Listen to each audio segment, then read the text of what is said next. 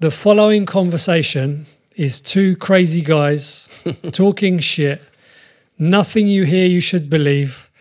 There's no medical advice, there's no scientific advice. This is just two people having a conversation. Enjoy it. They say purely for entertainment purposes. Purely for entertainment purposes.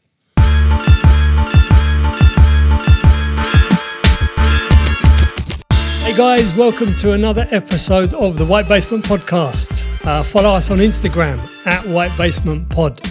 Um, this one I think is going to be a fun one. So today, joining me in the studio is my good friend C for Conspiracy, is what I'm going to call him, um, because he stays a little bit under the radar.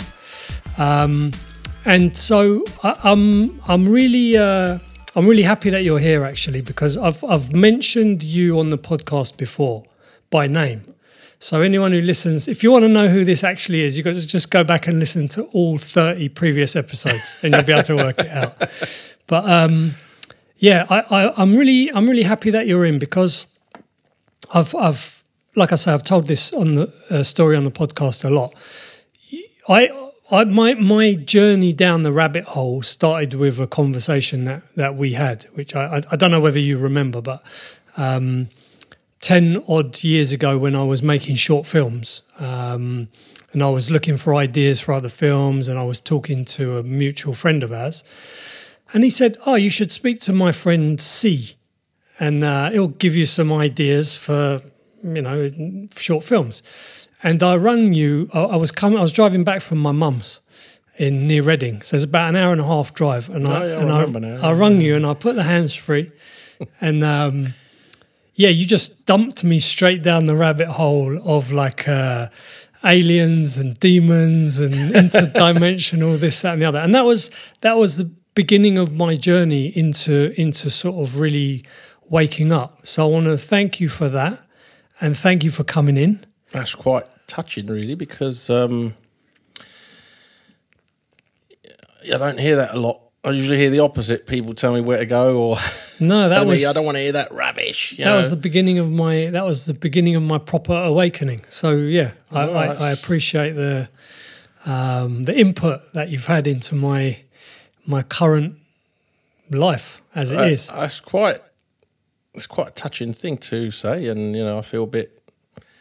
I don't know what to say, really. Yeah, Um, well, let me speak a little bit more while you're while you're digesting that. So, so I I kind of want to talk today about the. We can start off calling it Boogeyman 19. I think you can kind of talk about it now because it's everything's breaking down so badly that it, it can't be hidden anymore. But I wanted to I wanted to to try and do um, like a timeline of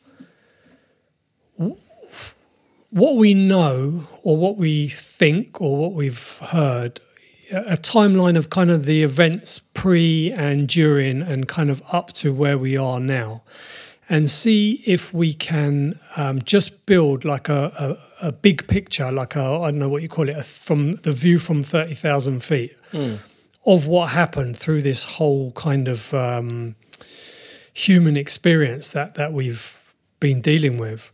Um, and I've written some some notes um, that that's kind of roughly my recollection of stepping through, you know, from the earliest stuff and, and going forwards. So maybe we can maybe we can jump in with that and uh, and see where we go. yeah. So the the first thing, um, which the first alarm bell, let's say for me, which I didn't hear at the time, but subsequently, you know, became apparent, was that the um, COVID nineteen or SARS two CoV was patented a few years prior to twenty nineteen. I mean, um,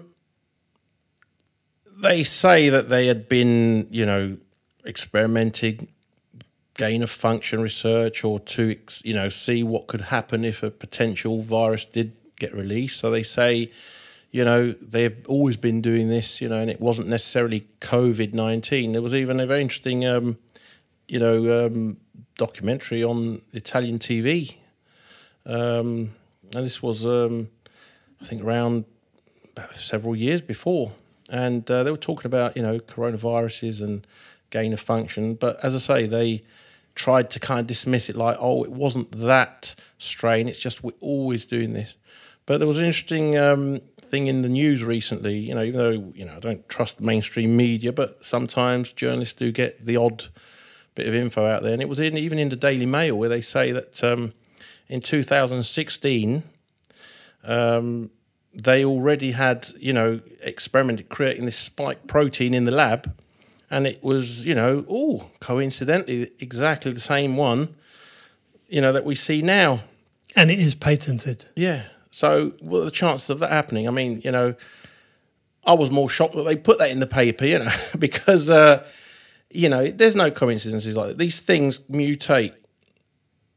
And to have the exact same one that they found there, I mean, you know, come on. Um, and there's people that also have you believe that there was no virus whatsoever. They will tell you that this was like a kind of a, a viral story they put out that they would then deny, not about this spike protein, but this, you know, what they're now saying is this China lab uh, leak. You know, first they were telling everyone, no, there's no such thing as that, even when Trump spoke of it. And now recently they've been coming out with, oh, yeah, it looks like it really did come from China. And as I say, there's this school of thought where you get people that say, oh, no, there wasn't a release. That was just the cover story. They would deny that then the conspiracy theorists would go viral with to make kind of people believe, oh, yeah, there's a real thing out there. The Chinese have, uh, you know, accidentally released it. But some people, as I say, are saying maybe there was no virus. Maybe it was just a bad flu season. But they wanted to create fear into people. And, um, you know, a lot of people are saying, you know, during that time, did you know anyone who actually had it? Did anyone actually die of it? And I've had old people who were totally sold on the vaccine and the whole thing saying, oh, you know, so so and so, oh, we we didn't actually know anybody who'd caught COVID or even died of it, you know, at the time. You know, we knew some people that were ill, but was it the flu? Because at the time there were no tests. Yeah, I mean, I I, um, I, I definitely um, had spoken to a number of people who were ill with something. So whether it was COVID or whether it was a flu or whatever, you know, who who had been either in hospital or friends, relatives. You know, I've I've I've had spoken to a few patients who had said to me that their husband, wife, mum, dad, whatever, had died, had gone into hospital, been ill and died, which oh, we'll get into this. You know, this is yeah. a whole nother sort of area of of um, conjecture. But I, I mean, there was there was, I think anyway, there was definitely some kind of illness that was going around that in some way was transmissible. Um, late on, so so this is almost an aside, but when when this story first started to, to break because I was I was following Cliff High. So he was talking about this in October, November 2019 through a, a number of for a number of reasons, which I've I've talked about so many times on the podcast. But he'd, he'd already forecast this, and he was already talking to uh, a doctor in Wuhan who disappeared, hmm. and he was saying, "Look, something's yeah. come in, and you know you need to get some preparations done, etc., etc." But at that time, I remember just putting out um, like an intention to the universe. Like, if I have to get COVID, I want to be the last person to get it. Hmm. I'll be the last person to get COVID, and then I'll I'll take it at that stage. And it and it was quite um, it's quite funny how things work out. So I I ended up getting COVID if it was COVID, but I ended up getting the, the illness from Gosha. Um, I think at the end of 21, something like that, or early 22, um, which was literally the last day that you had to do like the isolation and whatever. Like the, if I'd have if I'd have got ill the day after, it would have literally not counted. So kind of that that the weird way the universe works. I, in in my mind, I was the last person to get COVID because after that they they downgraded it to just say, "Oh, do- what you want.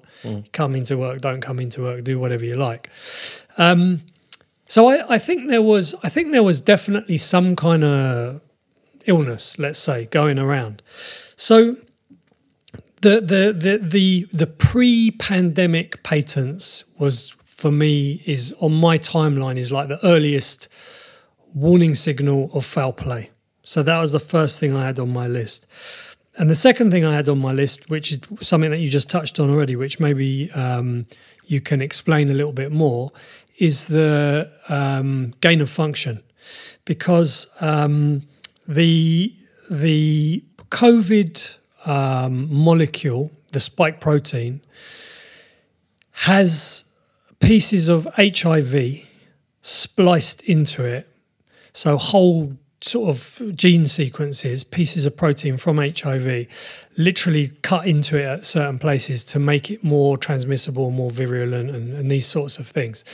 And I, I recently um, listened to someone speaking about it, and they said it's it's the probability of that being able to happen by a mutation is less than one in a billion. It basically it can't happen. It's it, the equivalent is kind of like you're reading um, or, or you're um, walking down a beach, and then in the sand the wind has blown four verses of Shakespeare into the sand. It could happen, but it's, it's more likely someone did it with a stick. So this is this is this points to this gain of function research, which was denied for a long time, and now very recently they've sort of said, well, actually, it was gain of function, but we'll call it something different. You know, they've after this Pfizer uh, problem came out with uh, Project Veritas, they said, oh, it's enhanced evolution. I gave it some funny name, but can you just speak a little bit about what gain of function is for people who don't know? Well, the gain of function is um, when they try and make a uh, you know virus. uh, its function is gained basically. So, what do you want this virus to do? To spread, to be deadly? You know, different things. And um, so, basically, we've got something which is based on a cold, and a cold is quite easy to spread. Um, and the theory behind this was that they didn't want to make it deadly because if something is deadly, you know, before it spreads, it's killed basically all the hosts. Um, viruses in general, they basically do um, become weaker on their own. You know, the more variants that come out, it's supposed to become. You know, it, that's you know, this is what the school of thought is. You know, they're meant to get weaker because they don't want to kill the host. Their ob- objective is to spread as far as they can. And so when they see they might be, you know, it's not they're not sentient, you know, they're not like a bacteria. So it's it's very hard to get into it, but basically they they their goal is to spread, not to die out. Yeah. And so they will get weaker and weaker and spread around. Yeah, so even- even- further and further, you know. even just by the sort of common sense thought process. If, if if the if the uh, virus kills the host too quickly, the people who are infected with the most deadly versions don't have a chance to pass it on. Yeah. So even if you take out of the equation, oh, what what does the virus have an intent? It's just the maths of it.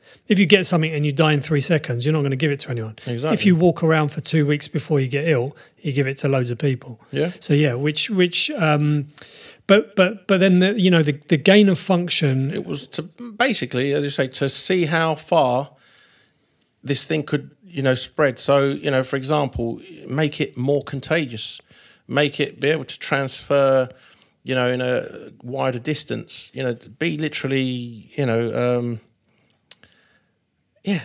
I mean, it, it, without going into all the scientific stuff that I've read and read and read, and I wouldn't, you know, even want to try and recite it all here. You know, I've got papers here and stuff, but that's what it is. They they were messing around with things beyond the normal capability of these coronaviruses, trying to see how far this thing could, you know, you know how how how you know all different ways, you know, airborne. You know, how could it travel through the clouds? Could it, tra- you know, some people say it could probably travel in the wind. Some people say no.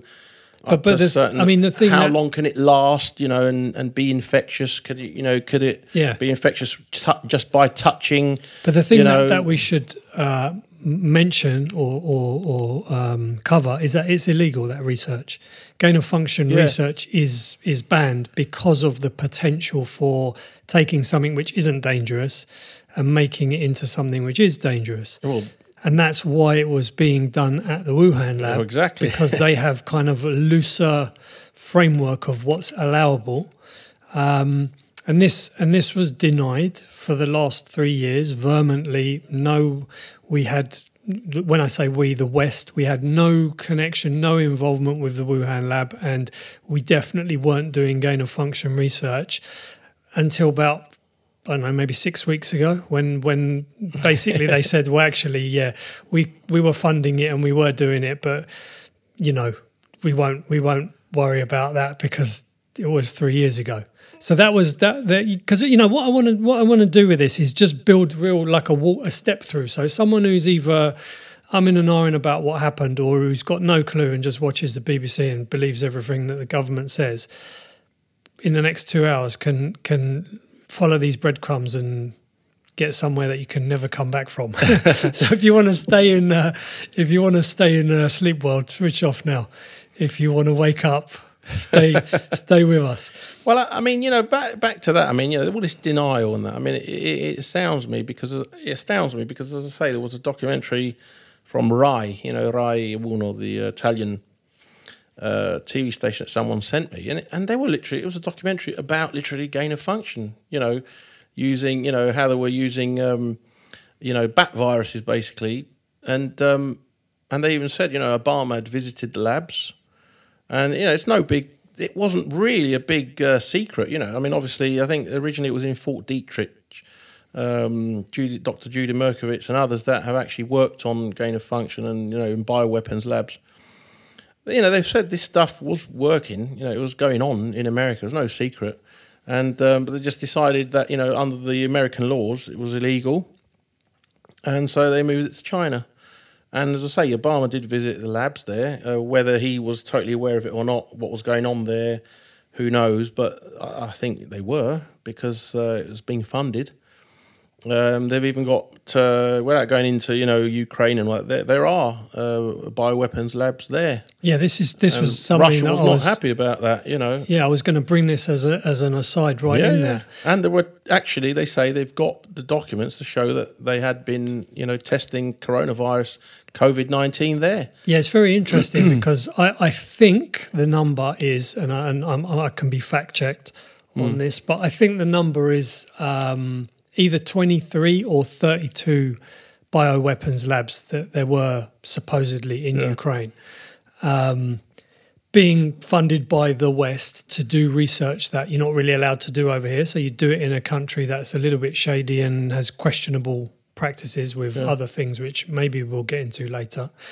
Um, but early on, in uh, when when uh, Russia invaded, there was because obviously you know it's covered in minute detail in the news every seven minutes. You know when they want you to know about something.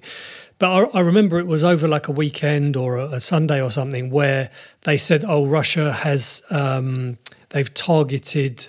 Uh, all these different locations in Ukraine with these um, s- like super hot uh, weapons. You know, they burned like really hot, and they were trying to say, "Oh, they're like illegal because they, you know, they burn so hot." You know, it's all right to blow someone up with something that's 600 degrees, but not 800 degrees. Ridiculous, isn't it? But but basically, what what they were was they had to incinerate these Mm. labs to to kill everything that was in there. So they had to hit them with these super hot uh, warheads to basically to to vaporize all the all the pathogens and stuff that they were building.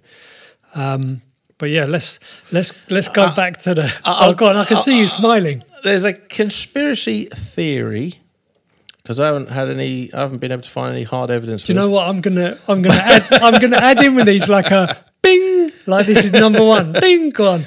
But this is a conspiracy theory in terms of I haven't been able to actually find any solid evidence for this.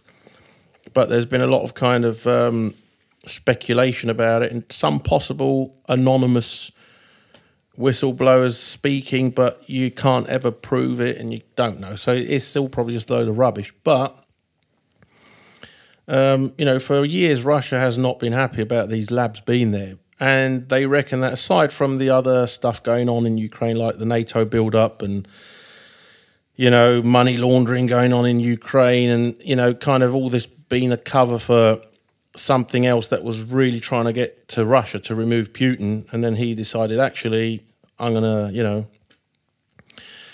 They say there could have been, because as I say, COVID 19 had been in there as well, you know, and other gain of function research. And, and that's just one. There's loads of uh, different, you know, um, gain of function and, you know, biological weapons in these labs. They say there could have been this um, something might have slipped out where when at the time before the Ukraine war, you know, the narrative was falling apart, you know, with COVID, Omicron came out, you know, a lot of the vaccine damage started to come out. And basically, you saw Europe starting to open up following England. And everyone started to kind of start refusing the jabs. And you'd think, wow, you know, they can't really push this too far. They tried with the monkeypox nonsense and it fizzled out. And some people were saying, could it be that the next part of the plan was to release something accidentally? Or, I don't know, this virus could have, you know, that one in China, maybe another one accidentally escapes from a lab in Ukraine. Yeah, but I think Putin put paid to that, right? yeah. Because he was like, okay, yeah, I mean, he Exactly. He So- probably thought exactly this might Yeah. happen, and it's right on our doorstep. Yeah. So if the wind's blowing east when it happens, it's a problem, right? Yeah. So, So, let's let's we don't know if there would have been a release, if it's just a conspiracy theory and he just attacked them because he didn't want them there. But, you know, it's quite odd, isn't it, to literally target those things first before, you know, doing the other thing, which is basically him saying, you know, I'm in, you know, eastern Ukraine into Donbass because it's been eight years Yeah. that there's a war going on there with Ukraine and the republics and whatever anyone's opinions are on that. You know, you think he just focus on that. Why would he really be, you know, taking out? You know, I mean, there's lots of labs. I mean, there's lots of bases all over Ukraine, but he chose to get rid of those, unless he thought they might use chemical weapons or biological weapons. The Well, I think, Ukraine, I think it's both. Even I mean, that. it's, it's it's a tactically a, a sensible move Mm. because you're removing the, the danger and the and the weapons capability of, of all of that kind of stuff. But but let's let's park Yeah. that because I mean I, I totally Yeah. agree with you. But but let's let's park it and let's just go. Um, so we've we've touched already on the spike protein, right? Mm-hmm. Which was the result of the gain of function and many very smart um, virologists, biologists, uh, chemists, etc., who've actually looked at it have said no chance this came from a bat eating a pangolin and then someone eating a bat. It's, it's not happening. So the, the, the spike protein was engineered.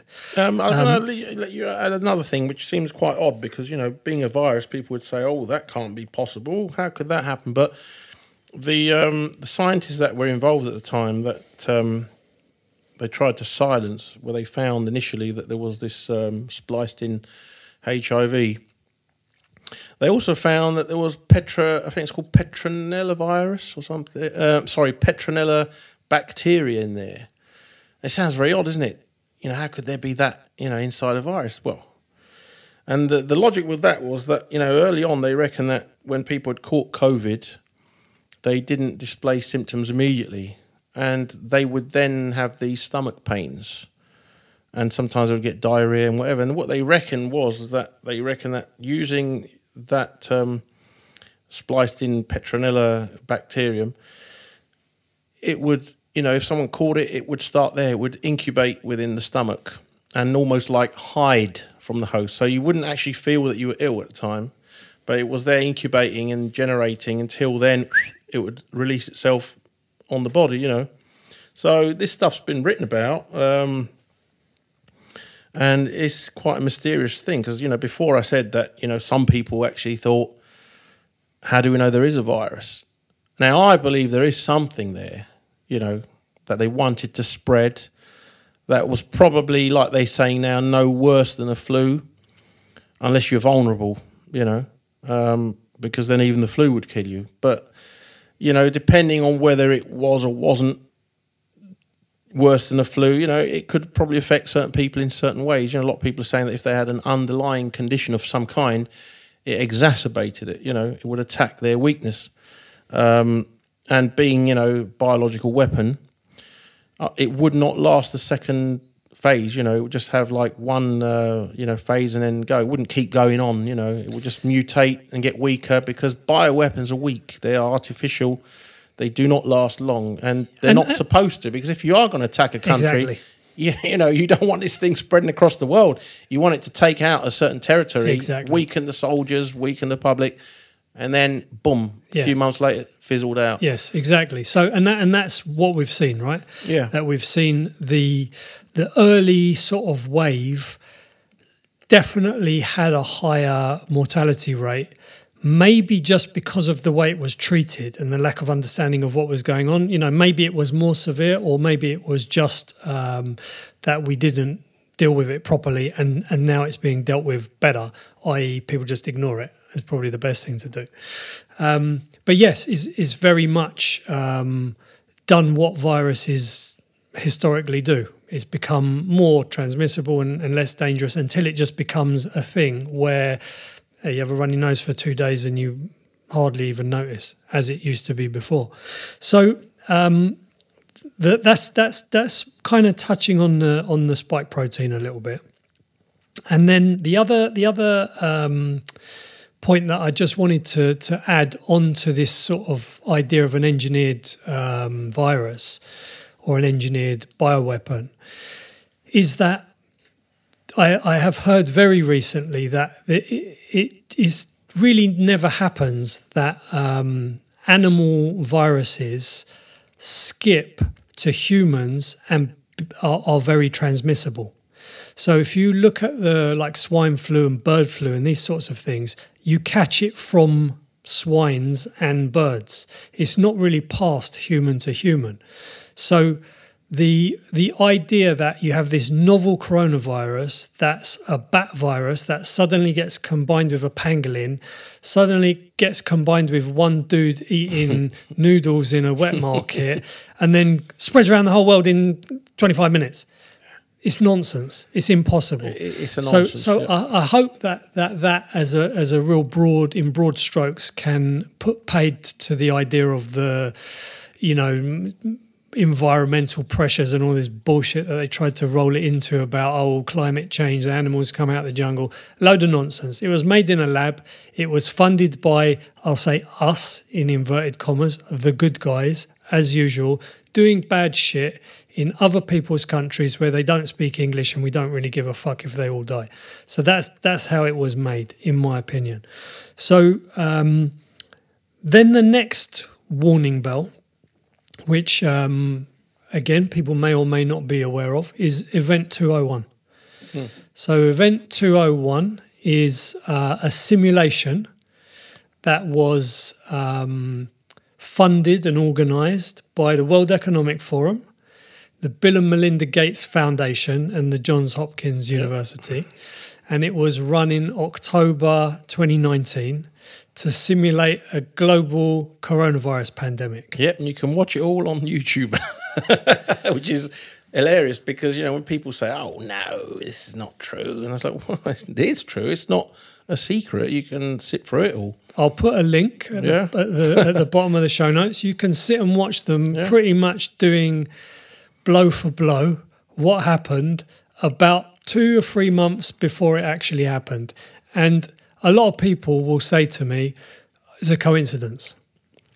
But I would just ask you to, to, to really sort of think carefully about this. How much of a coincidence would it be that two very powerful multinational groups who have uh, repeatedly stated that there's too many people using too many resources. We need to find a way to get rid of a whole load of them, and that there's definitely going to be a pandemic. Nudge, nudge, wink, wink. We're just running a simulation for a coronavirus pandemic that spread around the whole world from a from a wet market from a bat. Right. That's I think Yeah. it was literally was that, and that happened two months before the the, the real deal. Yeah. So if I mean I don't know if there's anyone who's listening to this, feel free to leave me a comment on my on my Instagram saying yeah it was definitely a coincidence, and I'll frame it and put it on my wall. Yeah, coincidence theorists. That's the- that's, the new thing now because right? literally within the last three years, every conspiracy theory, as they the newspapers would call them, they all have Came come true. true. Yeah, so I mean I, I, I should uh, comment at this point on your T-shirt, right? You've got the Alex Jones was right T-shirt, Yeah, which was, uh, which is uh, one of the uh, he was right. which is one of the memes online now. You know, and, And, um, and you know the, the the t-shirt that I've actually the first one that I've actually considered buying, which I saw the other day, was um, I need I need some new conspiracy theories because all my ones came true. I mean, you know, we're it's nice to have a laugh about this because uh, it's actually very, very serious. Because um, you know, I never actually believed. Um, you know, I don't like the word um, conspiracy theorist. You know, it sounds like a derogatory term to just dismiss someone and have a laugh at them.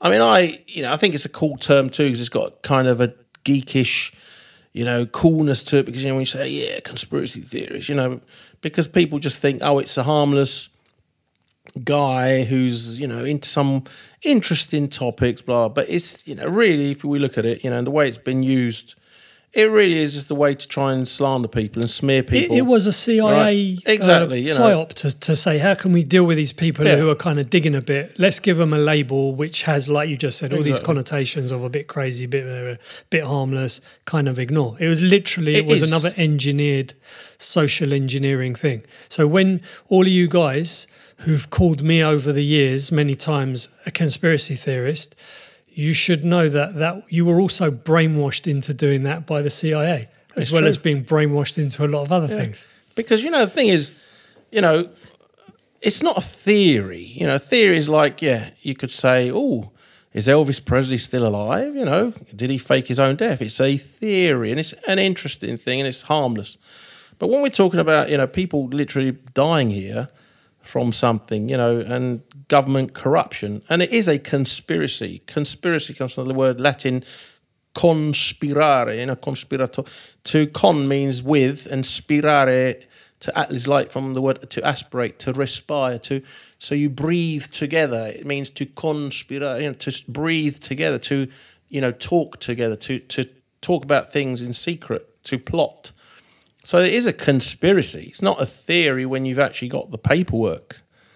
You know, the receipts, as a lot of people are now saying, you know, they use the word the receipts, meaning we've got the paper trail, we've got the evidence. You know, this thing about the spike protein having been engineered in 2016, and oh, it's coincidentally into this, uh, you know, the one that's out there. Oh, really? That's, you know, come on, man. You know, you can't believe that. It's not that. That is a piece of evidence that even Columbo would wouldn't need to think too hard about. You know, showing hey, this is. Uh, you know, there is some hard facts here that there is a conspiracy, whether deliberate or by accident, to create these viruses. You know, and it's there. It's not a conspiracy. I think people who use that word are lazy because they wouldn't use that word. And this is what angers me. There's lots of. Um, you know, scientists, leading scientists in the world that had been silenced throughout this, lost everything.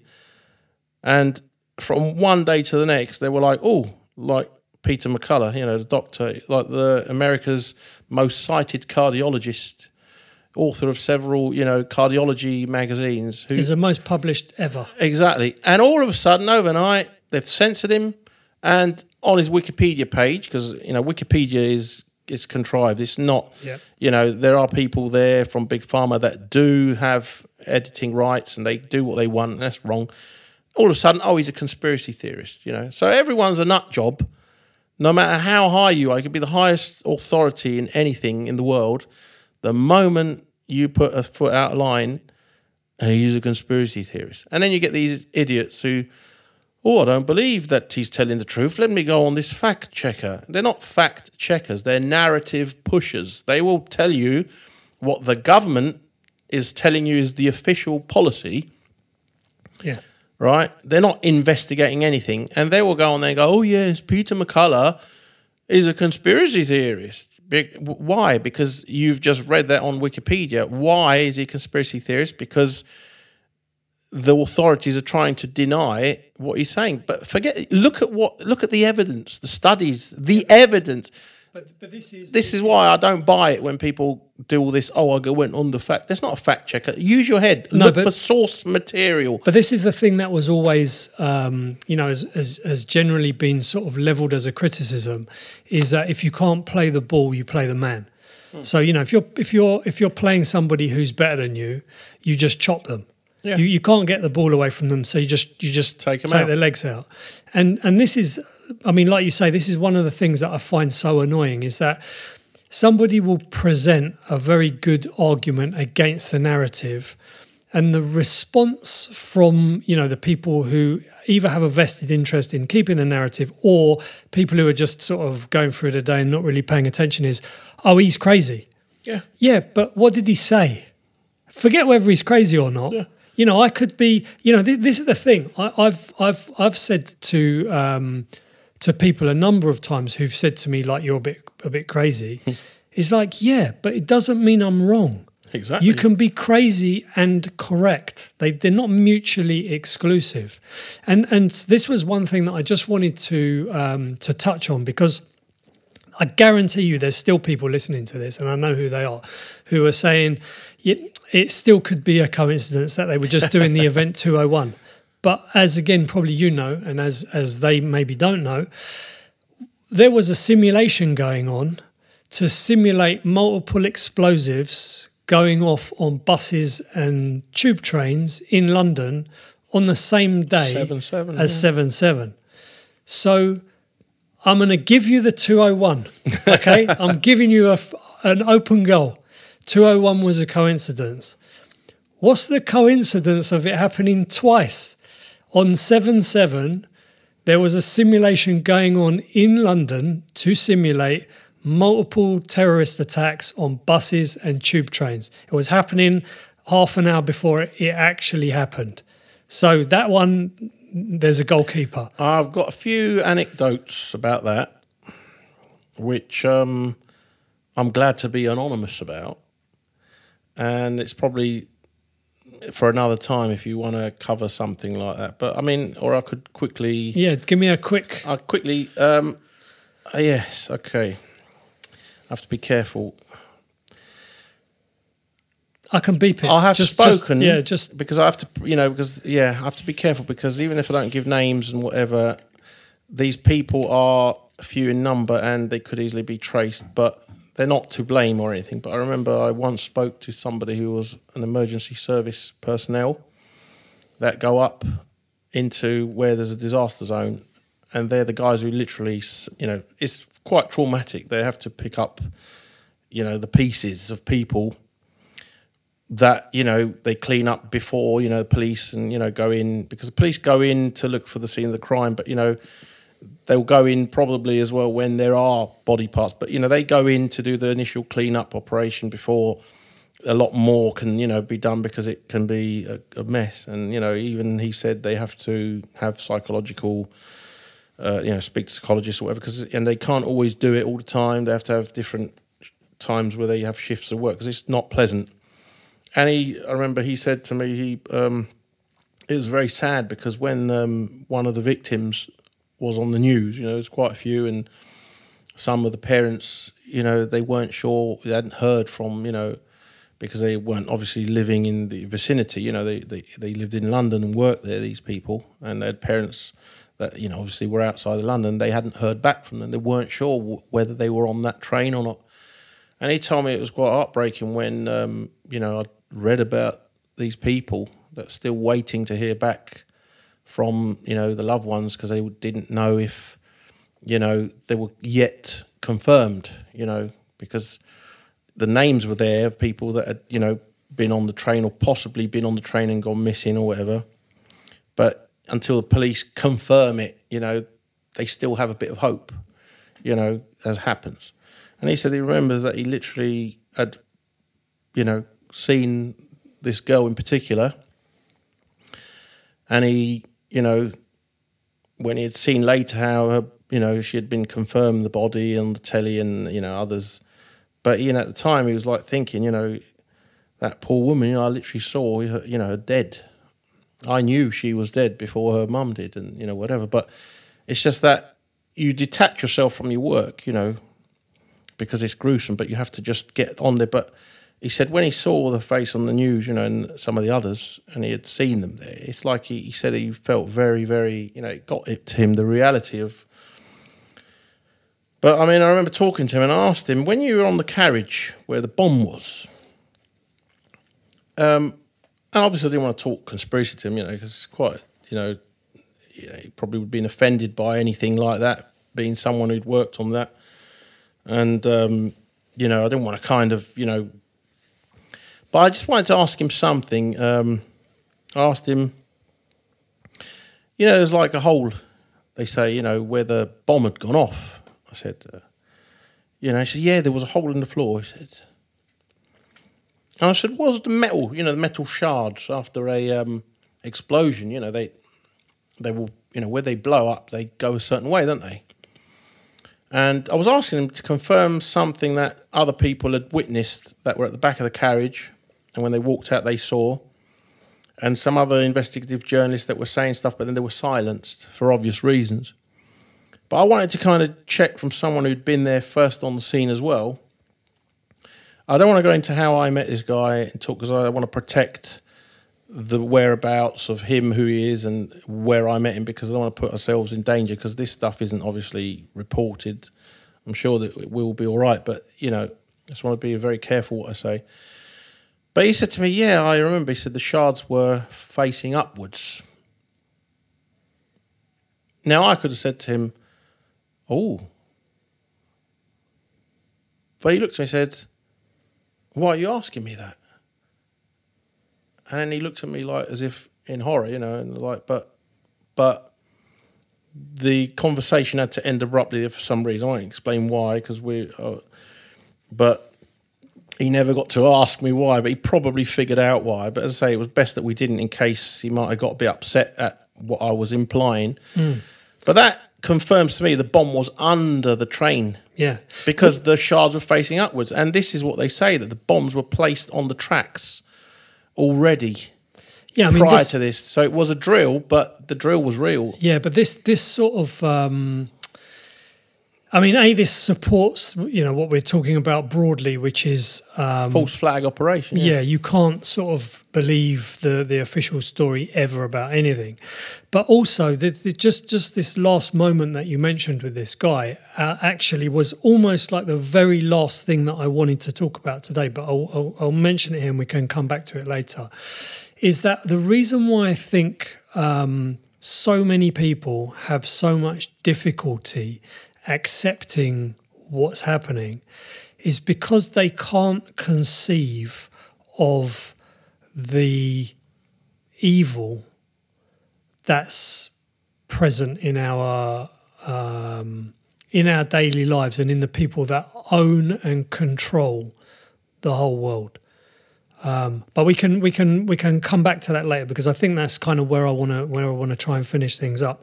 So so let me let me let me quickly um, swerve back to end of 2019 and early 2020. So just when it was sort of breaking and and it, no one knew what was going on and it was all a big panic. The shops were emptied and all of that stuff. So just a couple of other little bits of information that are interesting, if nothing else. At the end of 2019, the Chinese military was stockpiling vitamin C.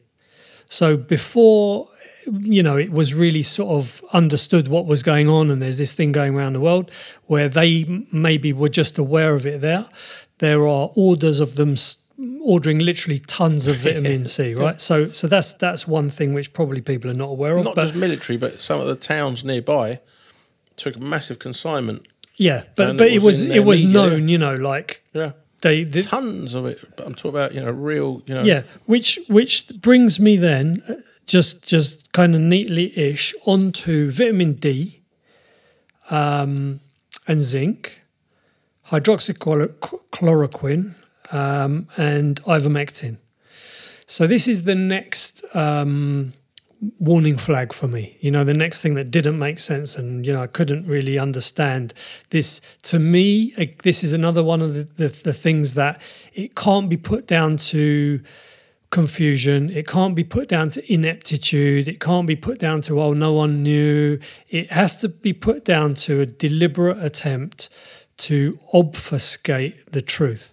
So, just just to, to very quickly frame it, vitamin C, vitamin D, and zinc, if your levels are good, pretty much you don't get COVID.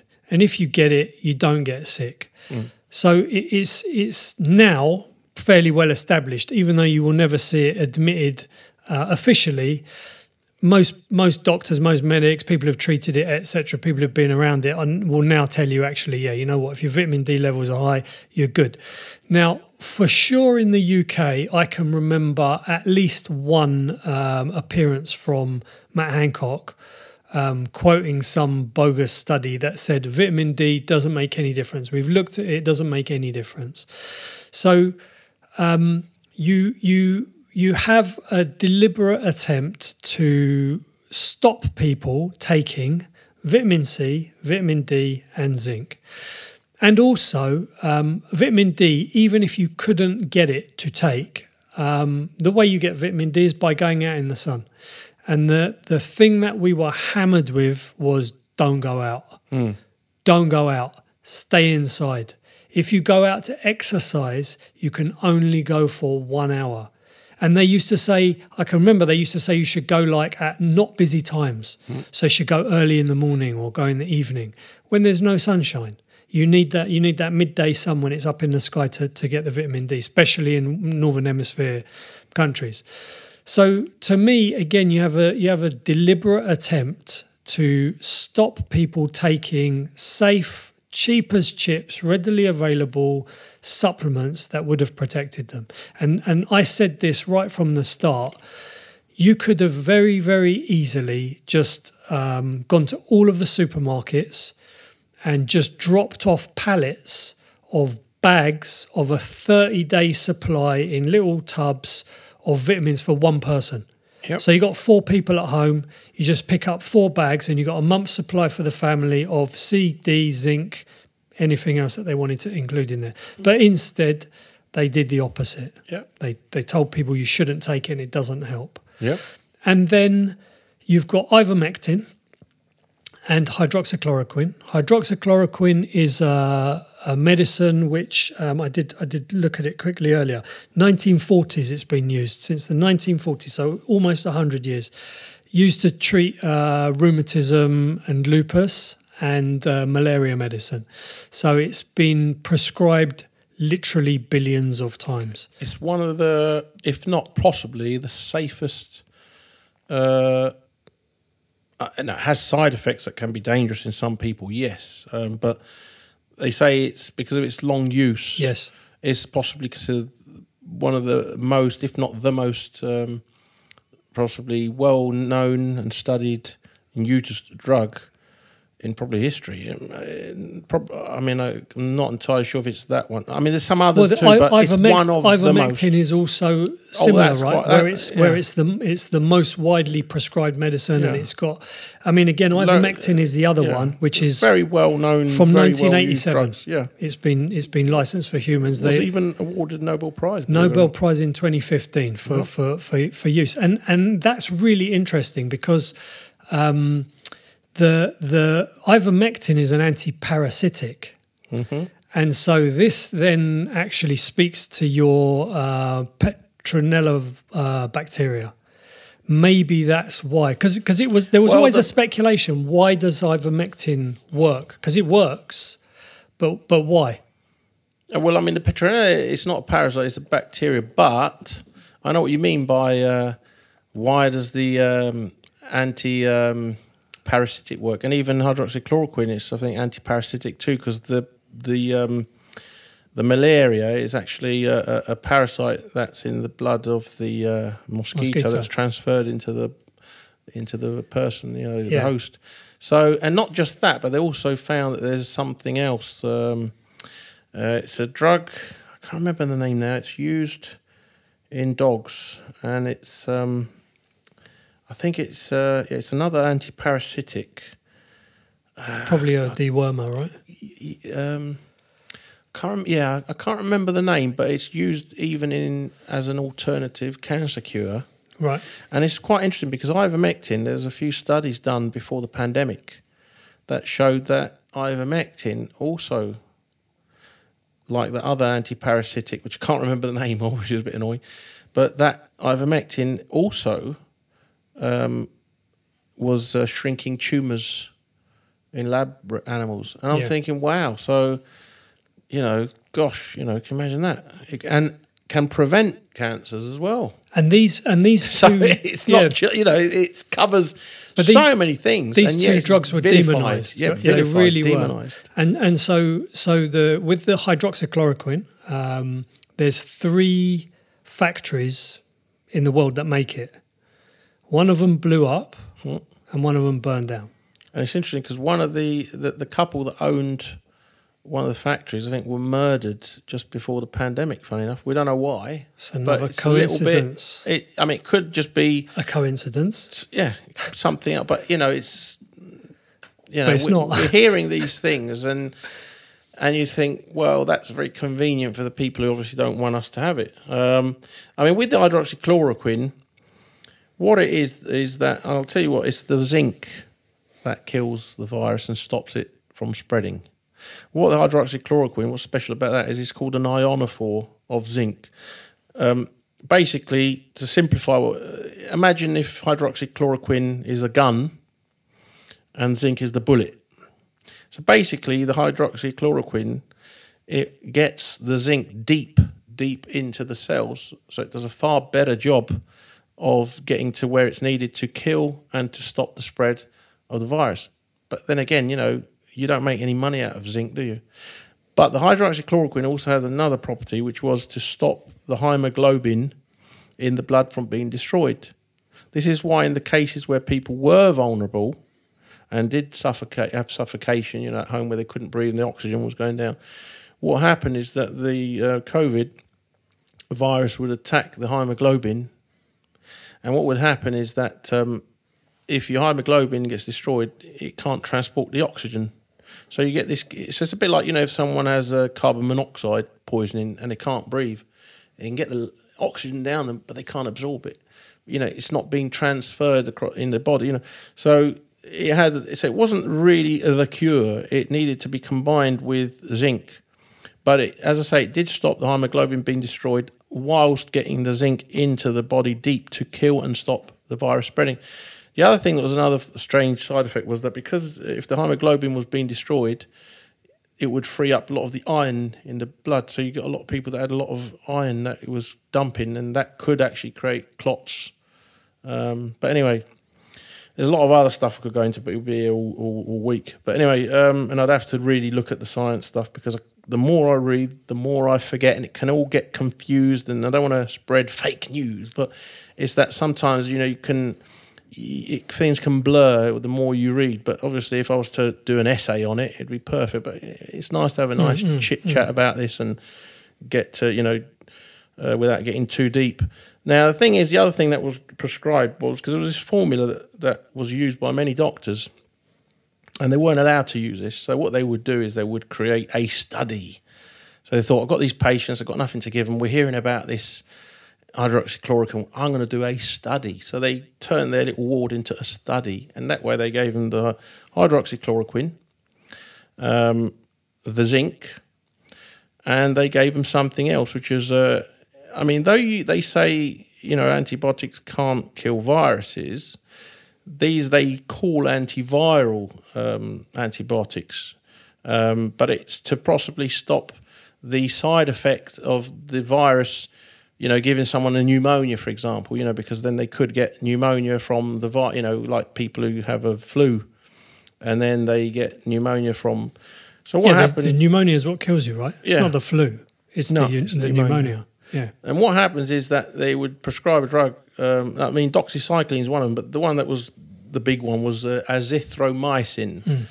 Um, so they would give that with the zinc and the um, hydroxychloroquine, and it worked. I Um, think was that the Zelensky's.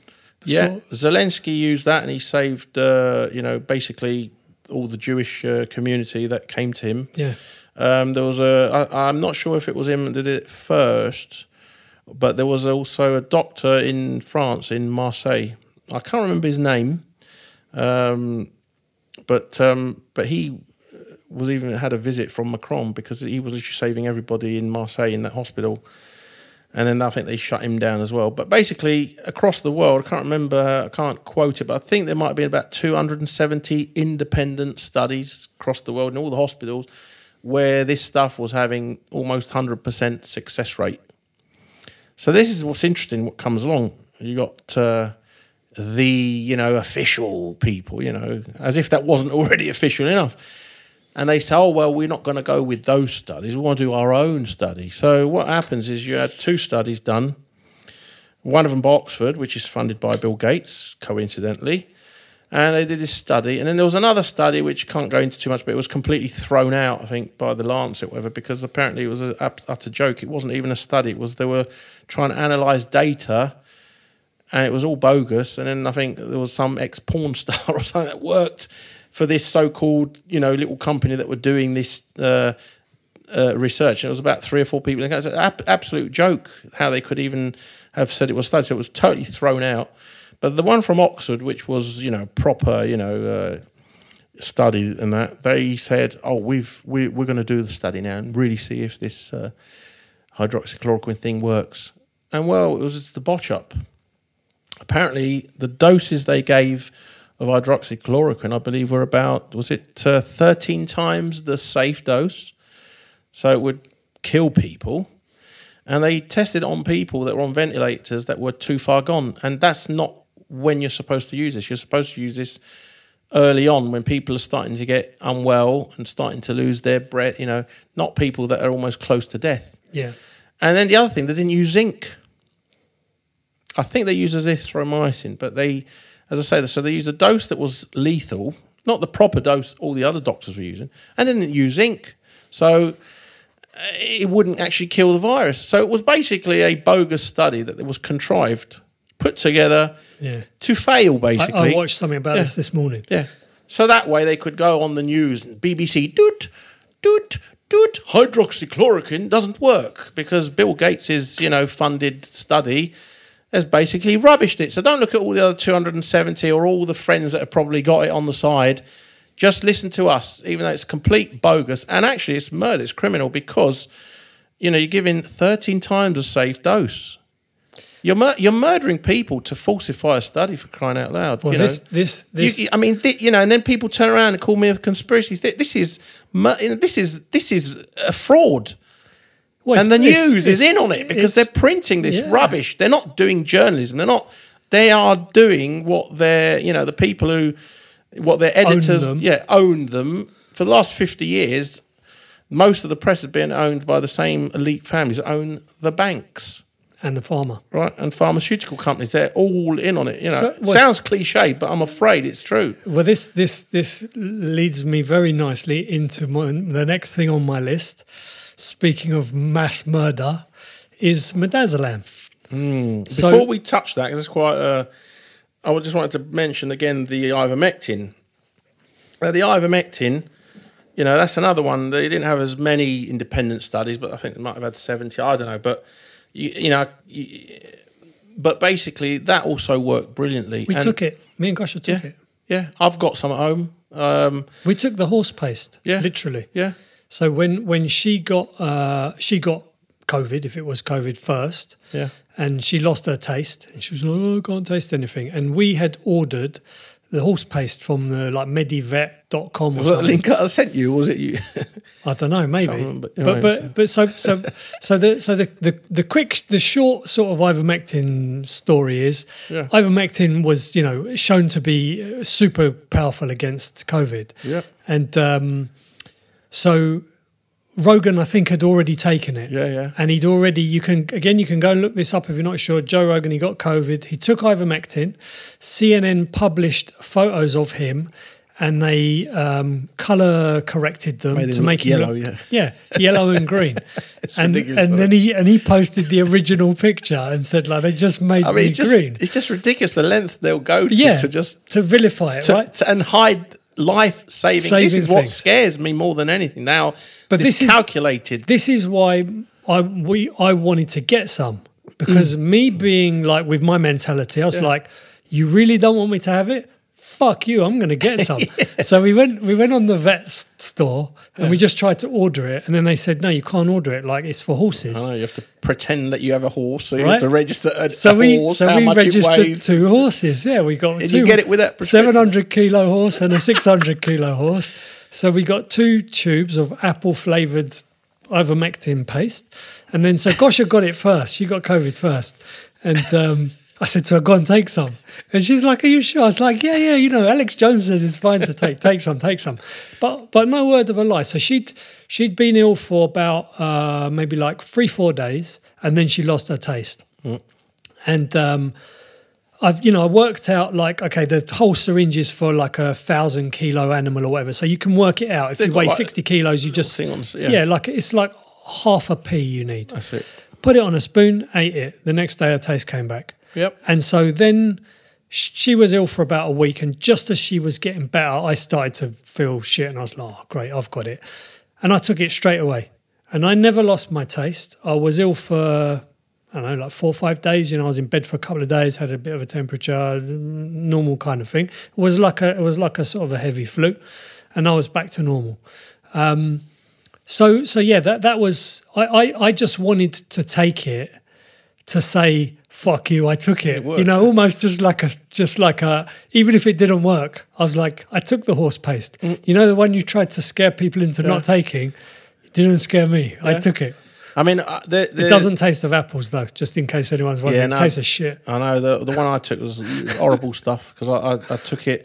I mean, I, I didn't. Um, I just took it. To be fair, you know, I um, because I had actually the Delta um, strain, which is supposed to be the worst of all. You know, me and Dad. My dad is uh, um, is asthmatic and elderly, and so you know, if all the narrative was correct, it should have killed him.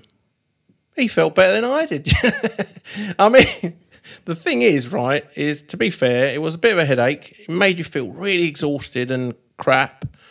And we had an intermittent temperature. It was quite odd because it would like go up in the morning and it would just disappear for a few hours and then go up. It's almost like, you know, there was something not right about this, you know. So, but as I say, but it never went higher than like 38.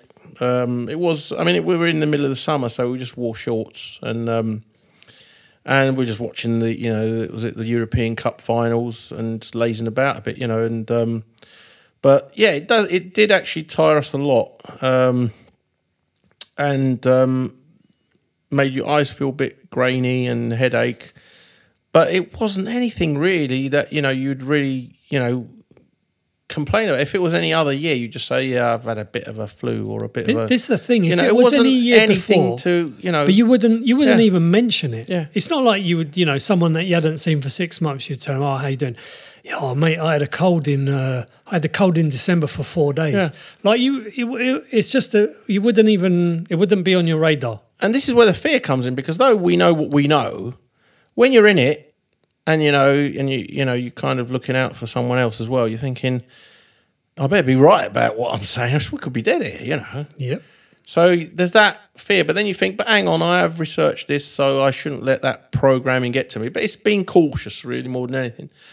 But um, I mean, look, I will be fair to say that you know we had been taking the vitamin D Same with and, us. and I've read that if your uh, blood contains, I think, is it 40, between 40 to 50 micrograms of vitamin D in there, you will not die from it.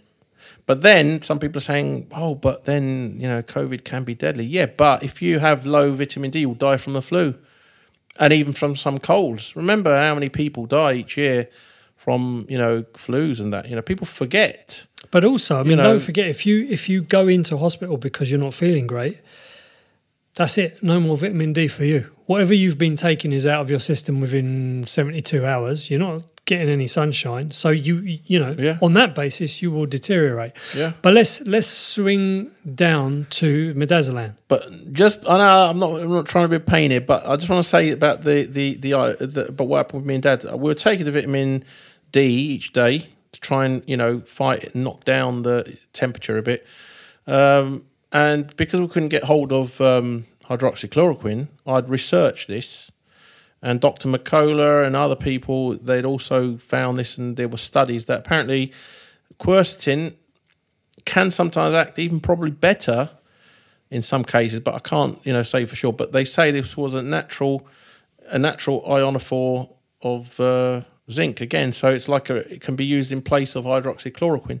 So we're taking the vitamin D, the zinc, and the uh, quercetin, and uh, whether that's why we were okay or not, it's debatable. But what I will say is, there's a guy I know who he didn't trust all this stuff and he didn't want the vaccines and he caught COVID and it was similar to the one we had and I literally prepared a bag for him. I said, listen, I'm bringing this stuff round and you take it.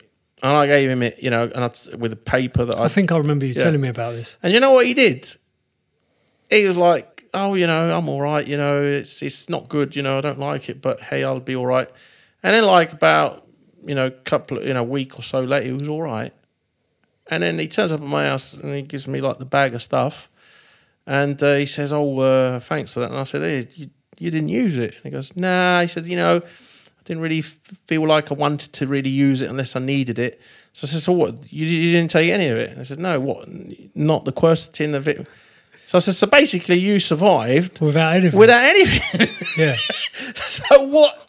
And it's funny because he was he didn't trust the vaccines and all that, but he still had this thing like, "I hope you're right, Steph, because I don't want to die." You know, but if I do die, well, what can you do? But and I said, "Well, there you go. Now you realise what a fiddle it's all been." And he goes, "Well," he says, "I did feel."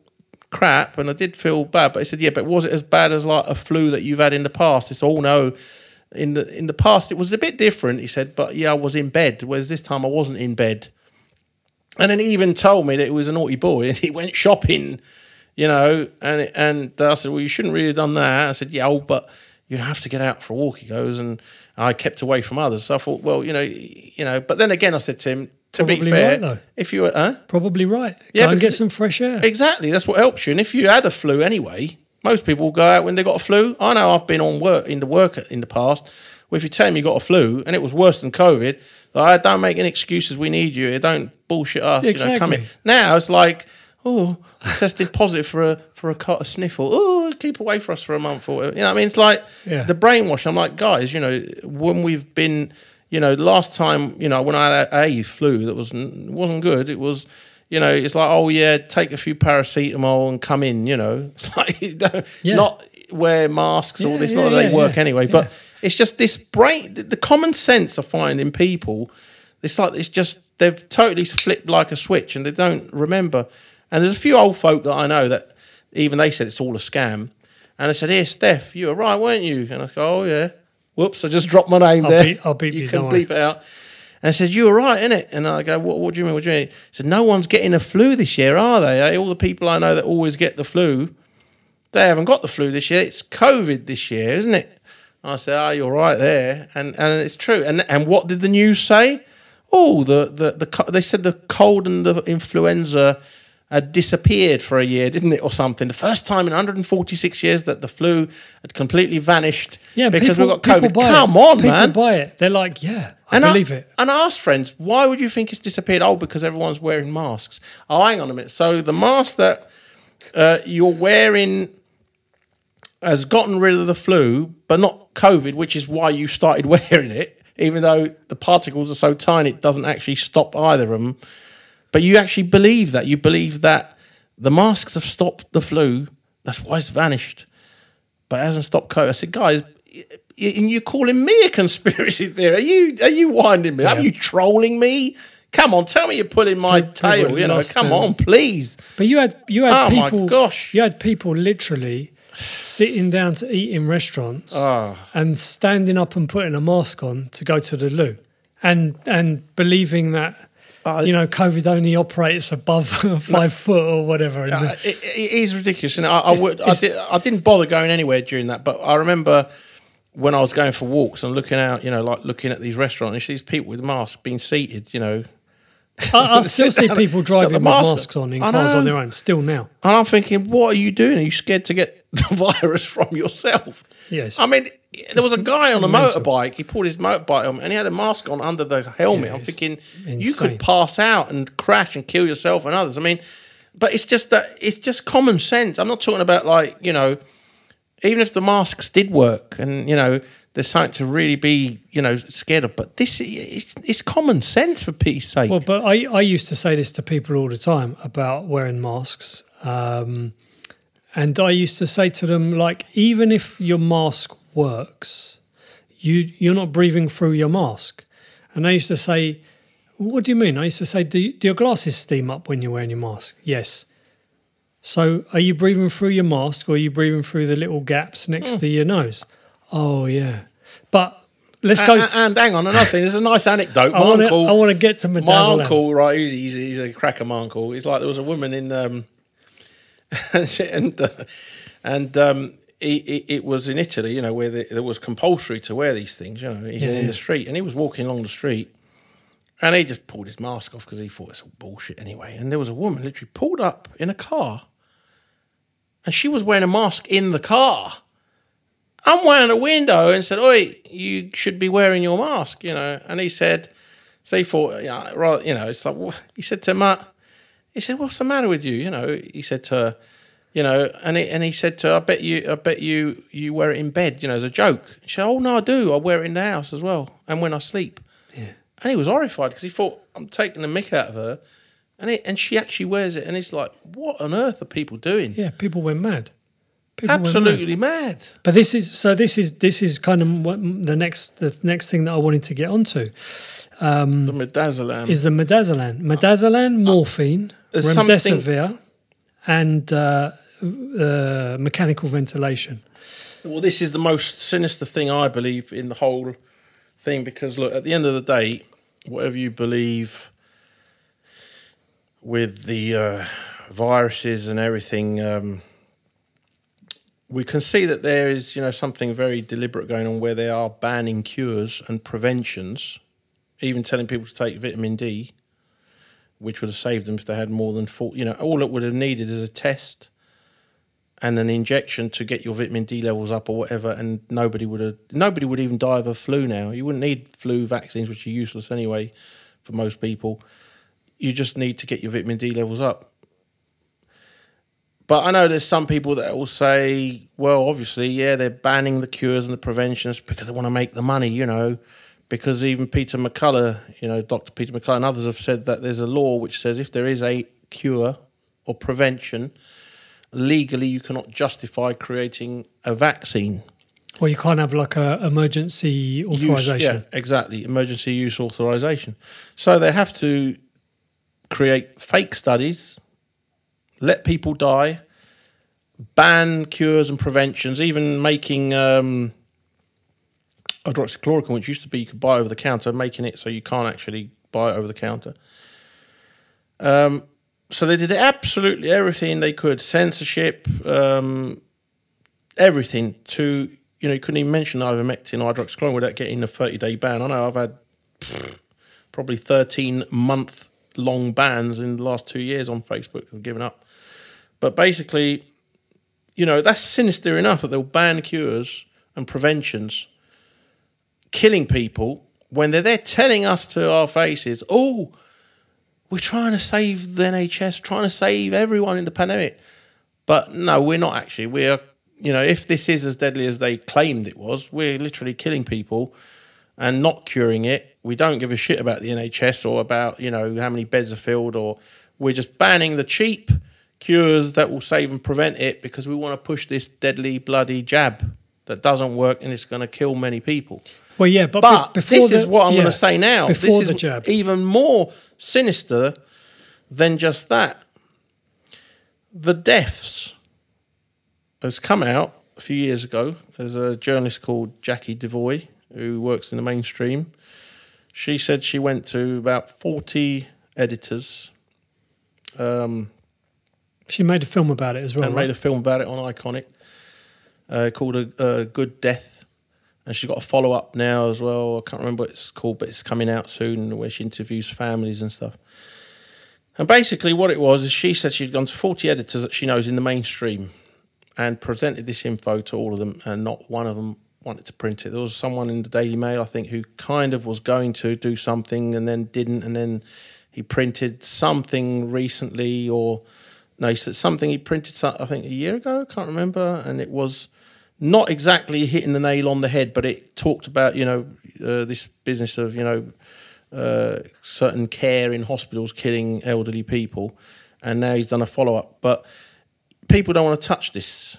One person said to her, I, I think, uh, unless it was her or someone else, but there was somebody that said to, you know, um, one of these journalists, if we did this, the government would collapse. You know, it'd be tough because, you know, this stuff comes out. It'd be, so obviously the media, but let's they let's, don't want to touch this story, but let's explain just quickly though. this is what it is because people is, are wondering right? what's going on here. So, is- yeah. Midazolam um, is a, a like a sort of a tranquilizer, um, and midazolam and morphine are given as part of the Liverpool pathway, which is an end of life euthanasia protocol. So basically, if you've got somebody, for example, who's got terminal cancer, they're really suffering, they're probably going to die within a few days they can electively give midazolam and morphine, which effectively just stops them breathing. in the right doses together, it works with them. It does that, yeah.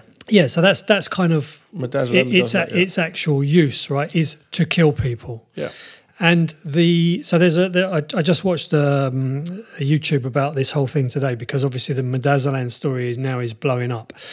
So m- the UK stockpiled midazolam um, just as this whole thing was was starting, and this and this is in the public record because there's an interview with Matt Hancock on YouTube which you can go and watch where he was There asked Zoom call that he had. yeah, have we other- got enough midazolam and syringe drivers and all the rest of it? And he said, yeah, we've got loads of it.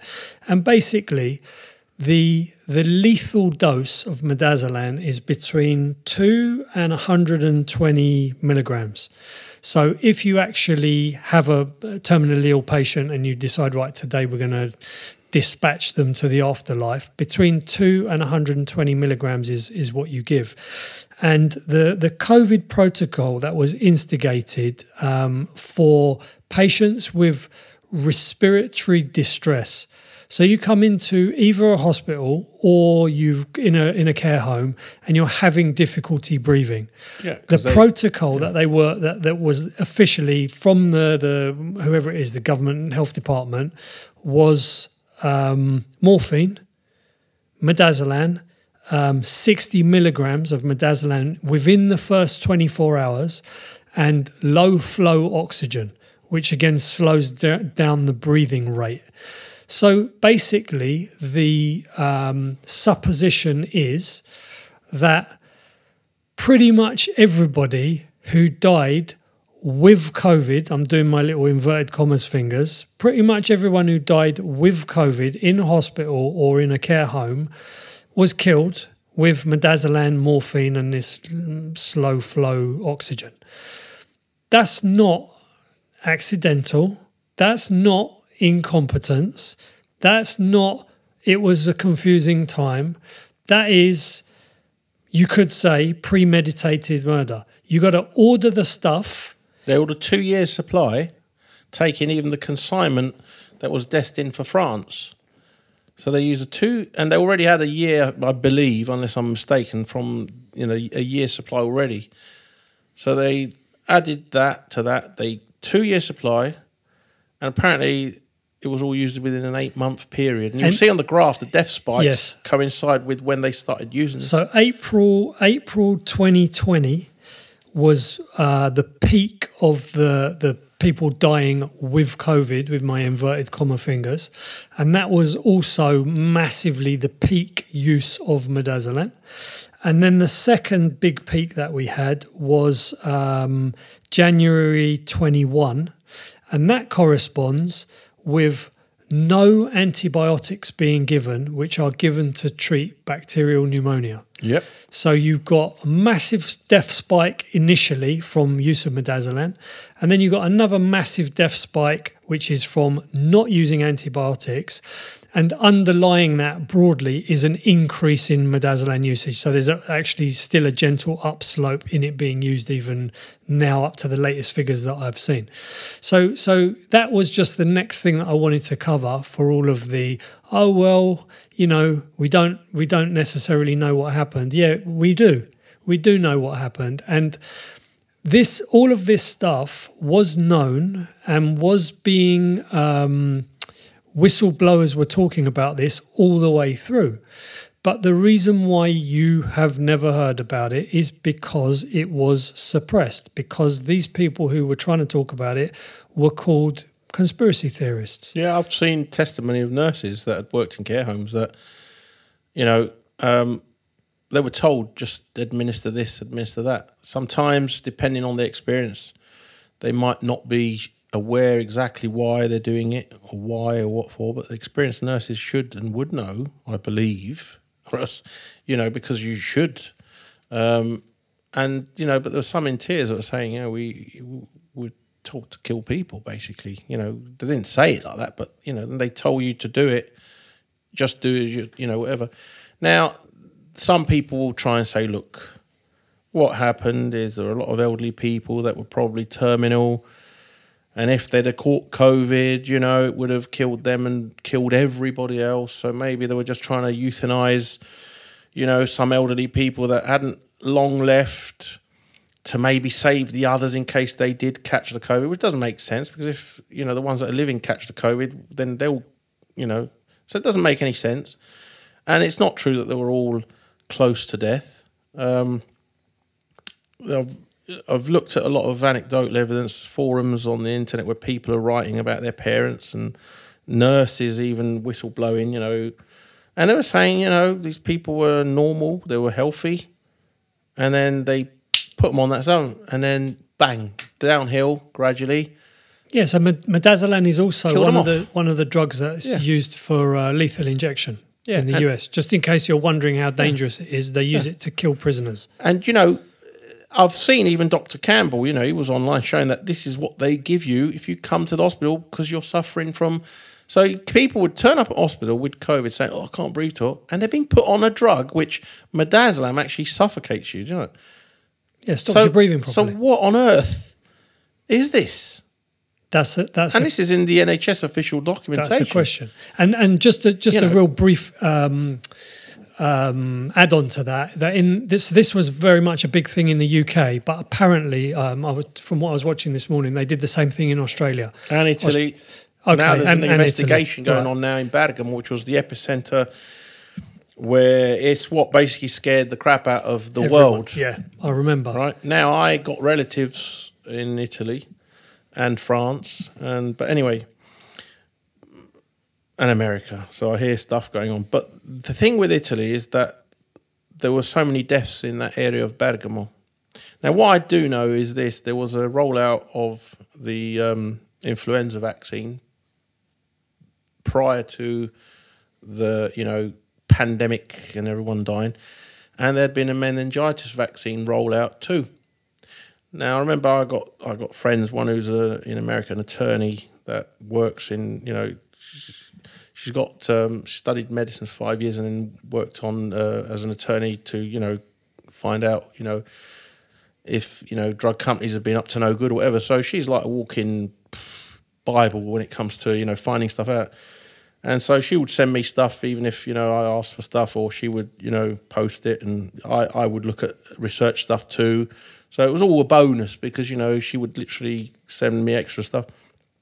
And there are things with the meningitis vaccine that can have a um, bad reaction if someone catches, you know, coronavirus. And there was, they say, a vaccine that came out, and I'm not sure entirely where it was rolled out across the world, but there was a new type of flu vaccine that instead of being made on, you know, using eggs like the old system, this one used uh, dog kidney cells. And um, Dolores Cahill talked about this as well, and others. We we, we actually went to It's her my, lecture. my next point. That's on your my, next point. on my screen. You're reading my mind. And um, do you want me to talk it? or No, no, no, yeah, yeah. And basically, we, there have been studies done on this, and they confirm it because it happened even in one of the barracks in America before it was public. Because they do experiment on soldiers. You know, they give them vaccines that come out before the public, and it literally um, killed loads of soldiers, healthy, fit, proper. Because they had caught a coronavirus, and this is before COVID. So I take it that even a cold could do this to you. And what happened is that in one in three, there was deadly symptoms where they presume that possibly coronaviruses that dogs carry could have got into the vaccine inadvertently because it uses dog canine cells, and of course, then it could have acted as a um, inadvertently as a kind of a coronavirus vaccine, not a vaccine, but because there may have been, you know, part of that, you know, dog, vi- you know, dog uh, coronaviruses in the vaccine by accident, which was the flu vaccine. Then, when you catch a coronavirus of any other kind, it can do something which is called a cytokine storm uh, or an antibody dependent enhancement, which means that your own immune system, in trying to fight something, actually overdoes it and then it kills you and it destroys your organs. So, this was the theory. Now, in Italy, I believe that was the, the vaccine that was at least rolled out in that area in Bergamo. Plus, you got the, and they like their vaccines there. I don't know why. There's a bit of paranoia. I know people, they've talked to people, then they say even the young people in the 20s get the flu jab, even though it's not necessary. It's a bit. So, and there were a lot of people presenting with these uh, respiratory, you know, problems in Italy for COVID in Bergamo, but not the rest of Italy, and not in the UK. And then I'm thinking to myself, a lot of youngsters do have the jab. And I remember a friend of mine, he said, Oh, because it's free. And I'm like, Really? So you take it because it's free? But there's this, I don't know why in that area, there's this thing where they just like the jabs. And as I say, there was a meningitis rollout because there was an outbreak of meningitis because they say there was some migrants there that had had it and then it caused something. So they took that. And then there was this rollout of the flu vaccine that was very, you know, well taken up. And it, I believe it could be that new Yeah. vaccine. Now, even if we didn't have COVID and it was just a cold or COVID, which is, they say, no worse than a flu, matched with people who've taken that vaccine can create this deadly cycle in one in three people. And this is what was happening in Italy. They were saying that people who were getting COVID, you know, they were presenting where their lungs were filling up with some fluids that was almost becoming like concrete in their lungs. And this is what I think a cytokine storm does. All the symptoms. Yeah. So we had a perfect storm going on in Bergamo. But now what's coming out is there's an investigate because now with the new government in Italy, that kind of is a bit more wanting to investigate. Um, and it, I saw that they actually showed that a lot of midazolam was shipped to Italy in Bergamo and, used there too, possibly for the same reason. So I'm thinking, we've got this situation, we've got this midazolam situation, and the other third one, which is ventilators. A ventilator should never be used for someone who can breathe normally. Respirator, yes, if they are badly affected by COVID because they haven't got enough vitamin D in them or zinc or whatever, then it, the hemoglobin can get destroyed and their oxygen levels may go down. And this can happen even in people with bad flus, their oxygen levels can go down. So, what happens is, you know, you give them a respirator where they're conscious and they're breathing highly concentrated oxygen so that the hemoglobin in their blood is still working and it hasn't been destroyed. It can still pass enough oxygen because it's highly concentrated. Putting people on a ventilator requires putting them in a coma because you are not supposed to breathe. You, the ventilator will do it, and it's highly damaging. You know, I know someone who escaped death on one. Um, that's another story, but basically, she's got lung problems now because they damaged the lungs. I, I think They call it long COVID, but it- it's not. It's something like eighty percent of people who go on a mechanical vent, they don't. You I can't come off. about ninety percent Maybe people on a ventilator will die. or die. Yeah. Right, so we've got that. We've got your But- midazolam, But let me let me and let this me other situation. It's just perfect storm for yeah, death. but let, let me it? let me just quickly divert, just literally Mm. one minute. So US, they they did their dispatching of people slightly differently. So they u- they used the ventilators super heavily, and I think in the US, I think I'm right in saying that every hospital that put someone on a mechanical vent, Yep. they were paid seventy one thousand dollars. I'm not sure if it's the I right read number. forty thousand dollars, but it probably depends on Maybe which state call, you're call in. it yeah. 40 call it 40 so 40 grand if you put someone on a vent so someone walks in and says i've got a bit of a sore throat if you can ventilate them bear in mind these hospitals are private businesses right Yeah. if you can get them on a vent you got paid 40 grand by the federal government but they also use remdesivir Yeah. so remdesivir, um, again, this is a, this is quite a long time ago for me. For you can tell me if I'm remembering this wrong. Remdesivir was the failed HIV drug, No, no, it's a failed Ebola drug. failed Ebola drug. And the right. reason why it also failed is because they had to pull the study Well, it kills everyone. because it killed 54% yeah, of the it- it trial. destroys the kidneys, yeah, right? People on the trial, 54% Died. died. And and they reckon that within 10 days of being on it, it can destroy your organs, your your your, your kidneys. Yeah. So so basically, you had this, and I think I think for remdesivir it was something like twenty five grand. So you get someone that walks in says, "I think I got COVID. I don't feel well." If you can put them on the remdesivir protocol. They're going to deteriorate really quickly because they and I've and I've listened to a couple of um, uh, testimonies of people talking about their relatives. Some one woman talking about her husband who went in and whatever, and literally this was done to him. He was put on remdesivir. It doesn't just cause the organ failure, it creates edema. That's right. a build up of the, you have to go on fluid, dialysis, and then it and then you builds get up in your lungs and so it you, suffocates so you. put so you put them on a vent, and then So you, you get your forty grand. You drown in your own fluids, mate, and then they call it COVID. yes. So so that was that was just um, the Americans. They had as as you would expect, they had their own version of of dispatching people for money in hospitals. So so let's let's let's stick a little bit on the um, Not just that, but if you're diagnosed yes. as COVID, so with a PCR test, whatever. you're worth a lot more. Yeah. If you die in a hospital with COVID on the death certificate, you also get a lot more because obviously the morgue has to then isolate your body. So it was literally every. There was a doctor talking about it. Every Yeah, it was a two, Stage. best part of two hundred Yeah. grand's worth they were, for, they were cleaning up. Yeah. So so but I mean the American medical system is horrific even before this. So we'll we'll we'll give them a break because they were already you know butchering people.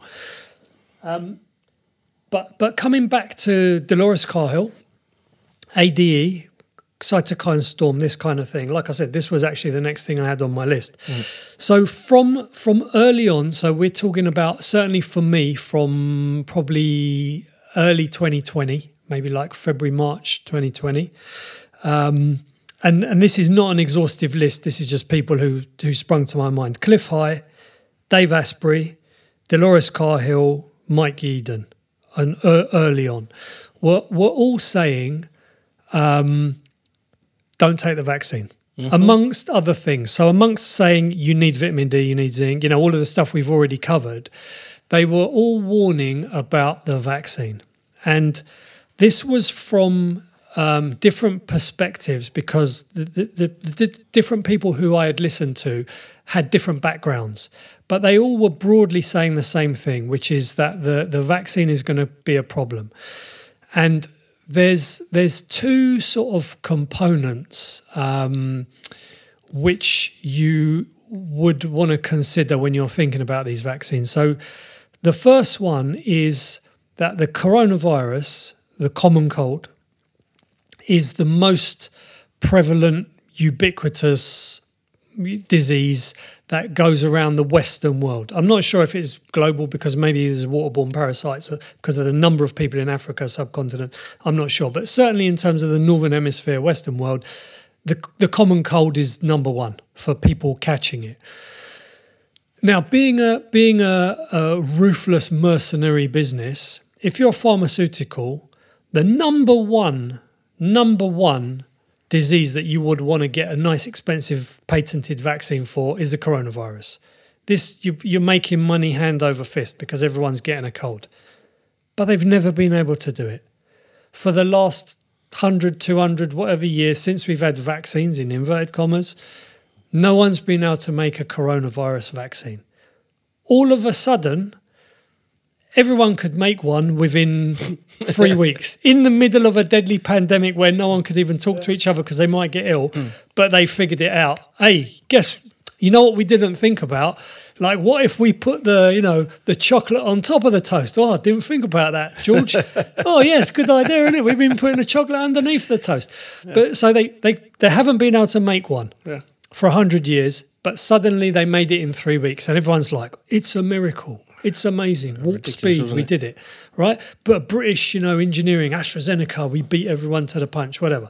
So that's the first thing. Again, you might say it's a coincidence, you might not. Hopefully, by this point, if you're still listening, you've the, the coincidences have gone down the toilet into the into the white basement waste pipe saga that we had. But um, so that's the first one. And the second one is that, again, Dolores Cahill specifically, but Mike Yeadon as well, um, had, had, and I think probably Judy Mikovits as well, had explained very Lee Merritt as well, Dr. Lee Merritt. Yes. I remember hearing a. I'm gonna have to send it to you, but she explains. I'm not even gonna try and attempt to, but you will understand what she says. How the ADE, Yeah. antipo- antibody dependent enhancement cytokine storms work, So basically, what happens for and how you people can who are, never make yeah, exactly. So, so, so for for people who are thinking like, what the fuck are you talking about now? Mm. So basically, you inject the vaccine, whether it's mRNA or the traditional style of vaccine, so AZ, J and J, or the the Moderna, Pfizer, these sorts of ones, and what it does is it tags the cells as this is a, got a, now a coronavirus marker on this cell. So every cell that it's sort of involved in the body gets tagged with a little flag that says coronavirus is here. And then when you get exposed to a, a new coronavirus, a different coronavirus, the body can't differentiate between the virus that it's trying to deal with and the cells inside the body that are tagged with this marker. And this is what the antibody dependent enhancement means. And the cytokine storm is that your body basically then has an autoimmune, uh, acute autoimmune blow up where it starts attacking wherever these markers are. So it might be your heart, it might be your lungs, it might be your, your bone marrow, it could be where, wherever it's gone. And the, the the the thing that sticks in my mind, just as a as a as a real like just a, in goes in a nutshell, Dolores Cahill, who you can look her up, she um, has got probably 20, 30 years experience of running biolabs and doing this kind of research. That is her job. She's eminently qualified in um, working with coronaviruses and other viruses. This is what she did. Um, she said, We've tried to make, I've tried to make, you know, our teams have tried to make coronaviruses, uh, coronavirus vaccines over the years many times. And the reason why we've never been successful is because every single animal trial that we did, the animals died. Every single one, 100% of the time, fatal. That's why we never could do it. Yeah, when they um, had been administered the vaccine, they were fine. But as soon as they presented them with a wild occurring coronavirus, would kill them. Um, I think there was a study on the ferrets that um, um, also, you know, showed that when they did it, they all died. Boom. And you know, this is the problem that you've never been able to make a traditional vaccine for any kind of cold. Know, I've spoken to some doctors that I know, and they say you can never make one. Other doctors, you know, I've, I've seen on the internet that have spoken out, but other doctors I know, they say you can't do it because it works differently to, you know, other viruses, even though, you know, vaccines don't really work the way they should anyway. And I don't want to go into all that at the moment, but the point is that they can't even pretend to make, doesn't matter what technology you come up with, the point is that you can't actually do it for a cold family virus. It just it's just the way they are these things. It doesn't matter even if you've got like you know miraculous space alien technology. It, you, it doesn't matter. It's that the point of having these antibodies in you in an artificial way will then create this antibody dependent enhancement where then your immune system creates too many cytokines. That's why the cytokines and it literally will attack your body and your immune system will attack yourself It just doesn't work. They can't do it because trust me, if they could, they would have done it They would have done it. 100 years ago and made tons of money. Now, the other approach was to try and do it using this mRNA, messenger RNA technology, and using the spike protein, which is one part of what you know is in the coronavirus. But it still has problems with antibody dependent enhancement, whether it's as bad as a traditional vaccine or not. It's beside the point because we also know that with spike proteins, these are like very sharp, microscopic Yeah, so and they can, will they can have found to be all over the body in the brain yeah, you can think of the the, spike protein as a razor will- blade. yeah and they damage they found in the recent autopsies they did on children that had um, the vaccines and um, died from myocarditis they found the actual heart muscle it's like it was shredded Yeah. microscopically so they're deadly in that respect but also as you say if um, your immune system then homes in on the spike protein to identify it as something bad, and it does it in the brain or the heart, it will attack. And it might not be as spectacular as a cytokine storm from possibly a, you know an ordinary vaccine, but it will, to a certain degree, lesser or more, it can kill you depending on the person. And you're getting a lot of people that are getting cases of Alzheimer's. Well, I'm gonna um, you know, just park lot- that yeah, for a minute because we'll I'm, I'm, that for a I'm going to come on to that in a minute. But I'm going to go into something else about the. Um, Dr. Lee Merritt really goes into uh, how it really works, the mechanism of this, and how you know the antibodies. That's yeah, that's what I'm. Yeah. Park, just park it Yeah. for, for three minutes, and we'll come back to it because that's kind of my last bit that I want to cover. But I just want to I just want to interject before that, just a little bit of stuff about the psychological warfare that was carried out on the populations of our countries um, to get people to take these vaccines, and then we'll come back to talking Mm-hmm. about them because that is the problem that we've got now is the these Mm. the amount that we're given. But I just want to I just want to to to quickly run through. So um, this was a psychological warfare uh, operation. Um, it was military grade propaganda. In the UK, it was uh, in part done by the 77th Brigade, which is a part of the, the British Army, which is deals with psychological warfare. psychological warfare against the civilian population. They are there to um, make you listening to this call me a conspiracy theorist when I try to warn you about taking this shit. So Troll it farms, worked fake accounts. troll farms, fake accounts, um, censor, deplatforming people, Yep. censoring what could and could not be said on the mainstream media. And I, and I, you know, everybody can remember. They were in the mainstream media recently as well. Funny, if Daily Mail did an expose Yeah, on them. but everyone can remember the billboards. You know, the people with ventilate with masks on, look in his eyes and tell him this, that, and the other. Everyone can remember all the bullshit. But I, I, I just want to give a, a very um, specific example um, which uh, was was one that that I uh, saw with my own eyes, and you did as well when I finally brought you there. So we went to a number of the lockdown protests, and you came to one or two. Certainly, one we went to together. Um, and so in in London, and these happened all across Western countries. Um, and the reason why you never heard about them was because they were never shown. But we went to a, a, a number of lockdown, anti-lockdown protests, and the biggest one I went to, there's um, you can find probably on BitChute and Rumble. I'll try and link to this as well. There's footage from the Met Police helicopters of how many people were there. So the estimates are between half a million and a million people were in London. And so this this protest, this march started in Hyde Park, went from Hyde Park to Downing Street, um, down the Mall, is it the Mall?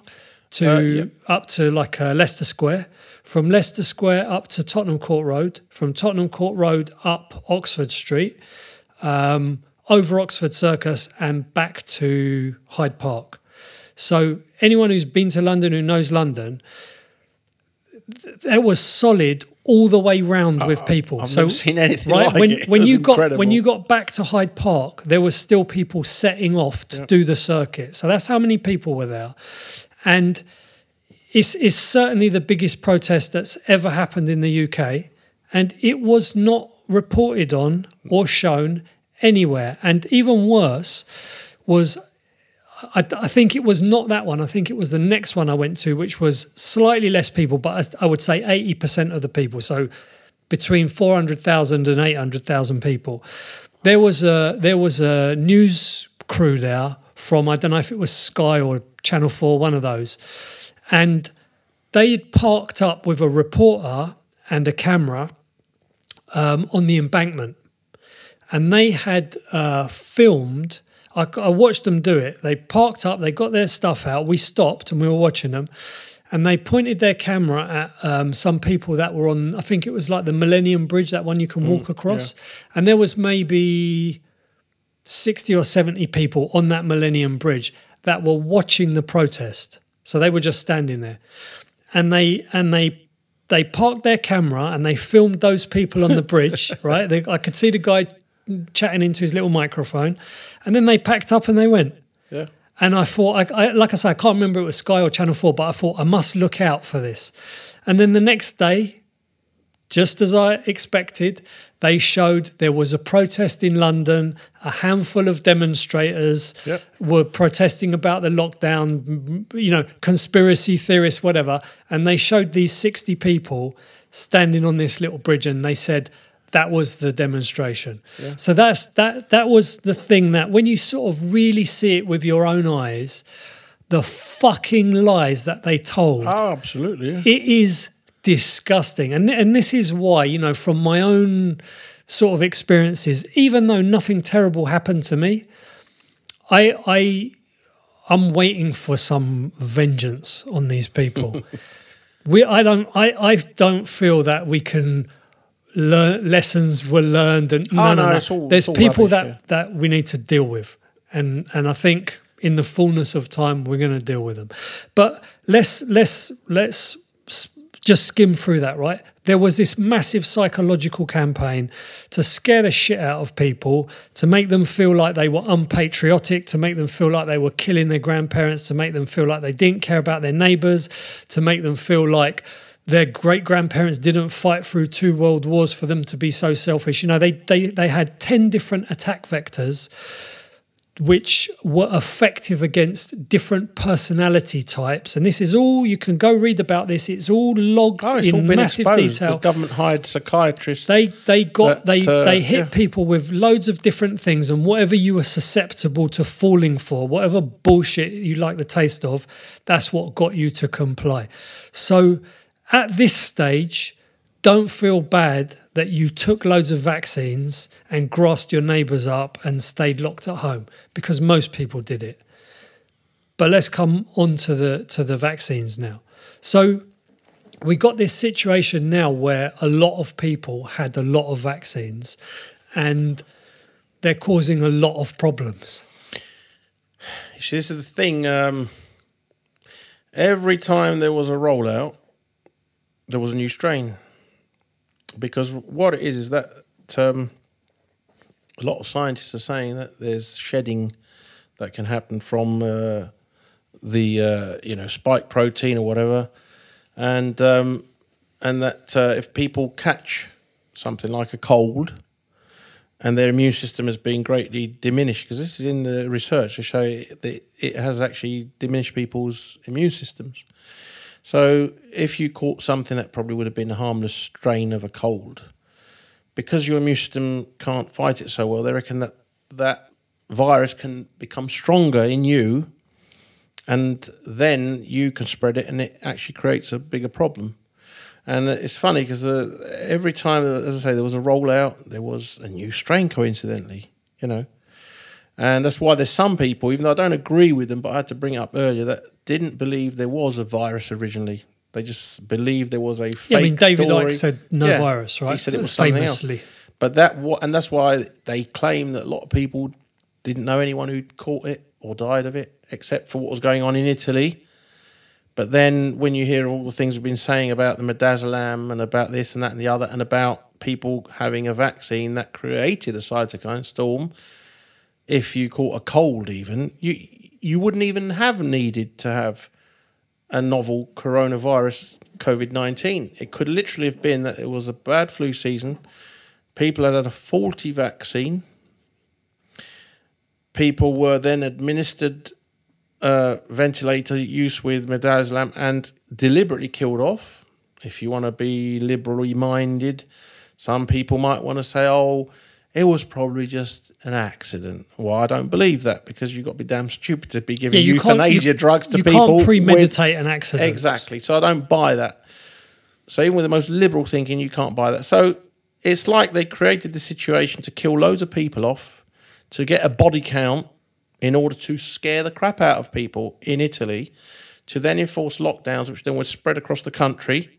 Then in England, they murdered people, elderly on midazolam and whatever. Other people that were then going to hospital with COVID and were put onto ventilators on a respirate a ventilator with a ninety percent um, death rate, and then midazolam or remdesivir would most likely die anyway. And so you got this situation where even I mean there was a case of a friend of mine who um, he said that one of his friends, and I hate saying the friend of a friend, but no, he's a friend of mine. He said his friend who didn't believe, you know, that the vaccines were bad, and he thought, you know, oh, it's all just conspiracies. But he sadly experienced that his dad had to go to hospital, I believe, for an operation. It wasn't a big deal, it was an operation. This was about probably four months ago. Went in there for one thing, and then he got a call from the doctor saying, Oh, your dad's got COVID, he's been tested positive. And he said, Well, he doesn't, he didn't have COVID. And he spoke to him on the phone. I think went, they wouldn't let him see him because they put him in the COVID ward. But he, he said he was all right. He said he didn't have a problem with breathing. You know, could it just be a false positive? Because we haven't talked about the PCR tests. Yes, I've got that. going to do it. And now, anyway, so, and then they, the doctors asked him, you know, they said, oh, we'd put, you know, your dad's on a do not resuscitate order, which was what happened during lockdown. And apparently it's still in place now for any, and they've changed the policy now. I think it's anyone over 18. And I think it's by default now, which is quite Yeah, you scary. have to tell them you, you don't want it. exactly. Yeah. And he said, uh, you know, he said, no, you take him off that do not resuscitate. You know, he's in for something else. Now you're putting him in COVID. And they said he ain't got COVID. You know, he's not suffocating from it. He said four days later, they said, oh, he's on a ventilator. We'll put him in a coma in a vent. And he said, no, you know, take him. He's dead. Yeah. They killed him. Yeah. They murdered him, basically, Yeah. when he was going in for, I think it was a prostate operation. I mean, you know, what on earth? This isn't negligence. This is deliberate because Yeah. But but swing it back to the vaccines, right? Originally, I'm, I'm, I believe I'm conscious they did of, the body time, count. right? I know. I'll just be very quick. The body count originally to kill the elderly and everyone, I believe, who went in was was murdered.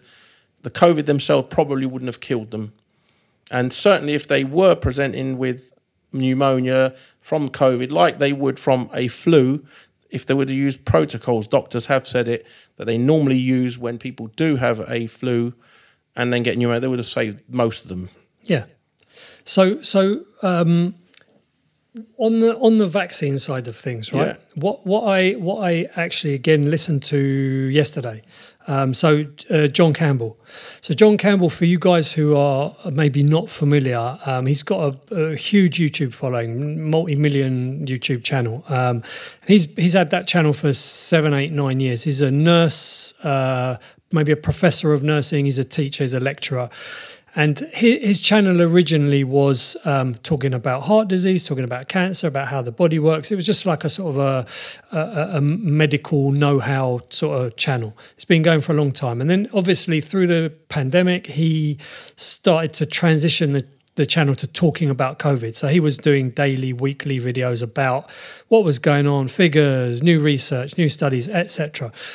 And it's been quite uh, interesting to watch his transition from being very Pro-vax. pro-vax, He pro was great, everything. we got to do what we got to do, and we got to protect the NHS and whatever. To literally looking like now he's pulling his hair out on these videos about what the fuck have we done to people, and all of this stuff was lies and it's all bullshit. It's, it's quite an interesting He's sort of all the studies to, to, to to thing to see. But what what I watched this morning, which um, uh, yesterday, which is what I want to maybe finish up on for today, is um, the the latest thinking on the problem with the vaccines. Um, is what this guy has called the bolus theory, B O L U S. So basically, the as we've talked about already, the spike protein, which is in the vaccine, um, which I, I, I- I shouted over you earlier. It's like a razor blade. So these these spike proteins, literally, it's like injecting razor blades into your body. And the idea would be that they're injected into the muscle in the shoulder and they stay there. And then they do whatever they do to protect you from COVID, which, as again, hopefully we've kind of ascertained they don't. But they're supposed to stay in the muscle. And basically, what this uh, what this bolus theory uh, says is that by looking at you've got a really good control group, which is bodybuilders that inject testosterone. So bodybuilders that inject testosterone, um, they have about five percent of the time they inject into a blood vessel and they have to go to hospital. Um, and they're injecting into the glutes, so into a big muscle, and they're bodybuilders. So they've got big fucking ass muscles and they're injecting testosterone into them. About 5% of the time, they hit a vein or a capillary or whatever. The oil goes into the circulatory system, straight into hospital, or you're going to die, or you die anyway. And so you can extrapolate from that. It's probably about the same with these shoulder injections. They, they, the protocols almost everywhere was not to aspirate. So aspiration, when you do these injections, means you put the needle in, you draw back. If a little bit of blood comes, you know you're in a blood vessel. You take the needle out, you put it in again, you draw back. If nothing comes out, you know you're in the muscle. You can give the injection. But we, no one ever aspirated because you were getting matey who used to work at Ladbrokes and saying, "Do you want to give injections?" Yeah, no problem. There you Go go. and doing it down There's the a park half, in a half, tent, yeah. half day training course you can give COVID injections And they're doing it in local parks. right? So that's a, that's a whole Terrible. nother fucking problem. But so basically, these injections were going into people's shoulders, and probably five percent of the time they they get into the bloodstream. So now you've got this spike protein, which and and when they were doing them, what this guy says is really the way you should inject is as slowly as you possibly can. So you're not creating any pressure in the the fluid to punch it into the body. It can just diffuse into the muscle and sit there, which is what you actually want. So this explains now why you've got certain people who had reactions and a, a significant number of people who didn't really have reactions. Because the people who it goes straight into the bloodstream are fucked. These are the people who you see these videos, they get injected, they stand up and fall over, or they get injected and then half an hour later or 12 hours later, they, they just collapse and they die because You've injected razor blades into your circulation. It shreds your vascular system. You're going to die of a heart attack, stroke, clot, whatever. You're, you're, you're done. But even even where it's gone into the muscle, what they find is that over time now it's it's spreading to the rest of the body. And so this is why you're starting to get the myocarditis, the heart attacks, the strokes, the clots. Alzheimer's. Well, but that's the that's the next, right? Yep. So so initially it's the vascular thing because it spreads through the vascular system. So now you've got these a week later, a month later, six months later, there's a vascular event. But yeah, following on from that, now what you're starting to see is that Alzheimer's, Parkinson's, MS, dementia, these sorts of things starting to ramp up because it gets to the brain. Um, because it has um, the the uh, lipid, the lipid, nanopart- nanoparticle. nanoparticle They even reckon there's graphene oxide in there, which But is also very sharp. s- small enough to pass through the blood brain barrier, right? So that goes into the brain. Um, and then um, because because the spike pro- protein also is affecting the from the mRNA is affecting the RNA and then the DNA. This way, you're starting to see these aggressive super cancers starting to ramp up. Of Tuesday you're fine, Wednesday you don't feel well, Friday you're diagnosed with you've got one week left to live from these cancers, turbo cancers. That- that- Uh, they- they're finding very rare cancers only seen in textbooks now propping up everywhere and can kill you from diagnosis to death within a matter of weeks to month. I know a few people this has happened to. right. and it's also because there's something that um, it's I can't remember what it is, but there's certain there's a T cell immunity and some other things which have been taken from you. So if you got cancer, you're screwed. In those who've you know literally had this happen to them, you know, with the jabs. Yeah, so this is this is the, and there's the- another thing too. There's also some function that they turned off, uh, it, so that way it would normally home in on erroneous cancer cells that your body always has on and off and they're dealt with. But by turning this switch off to not do this, so that it wouldn't actually attack the spike proteins that are being created by your own cells.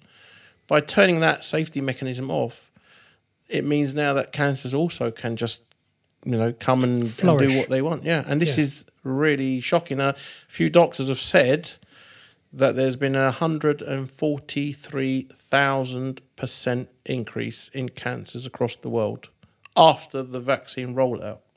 Yeah. The same as the eight, nine hundred athletes in their utter prime of their, their athletic performance. Fittest people. Most tested people. They've got machines in their football pitches that you know Fall over. Like remember the old Rocky films where you got Drago Yeah, running. He's got. that. they've got these thi- dropping dead. Dropping dead. And, And people will not say saying a thing. it always happened. yeah. Where was Gary Lineker? Climal, cli- cli- Uh, climate change. Where was Gary Lineker to use his freedom of speech to mention this? I don't want to bash him, you know, but I'm just saying that there's this thing now going on about, oh, he's right, he should speak. But where was him or the other footballers that were talking about this? Why weren't they asking, why are these people not, why are they all dropping dead? No one except for Matt Le Tissier spoke up and then he had to leave Southampton. He got sacked from Sky and he's now conspiracy theory just because he's asked why are these people dropping dead I think we should finish here. I'll tell you why. Yeah. Because we're about two hours, Yeah. and I think we should do a part two, and we, We can kind yeah. of go forwards, right? because uh, So I think I think that's actually a perfect place to stop because I think that is that is the question maybe that I want everybody who's listening to this to ask yourself and ask other people. Um, and we'll we'll we'll we'll get back in here, uh, me and C, and we'll follow up on this. Why are so these these are these are the questions, and this I what just we wanted one thing just to tidy up something earlier go on.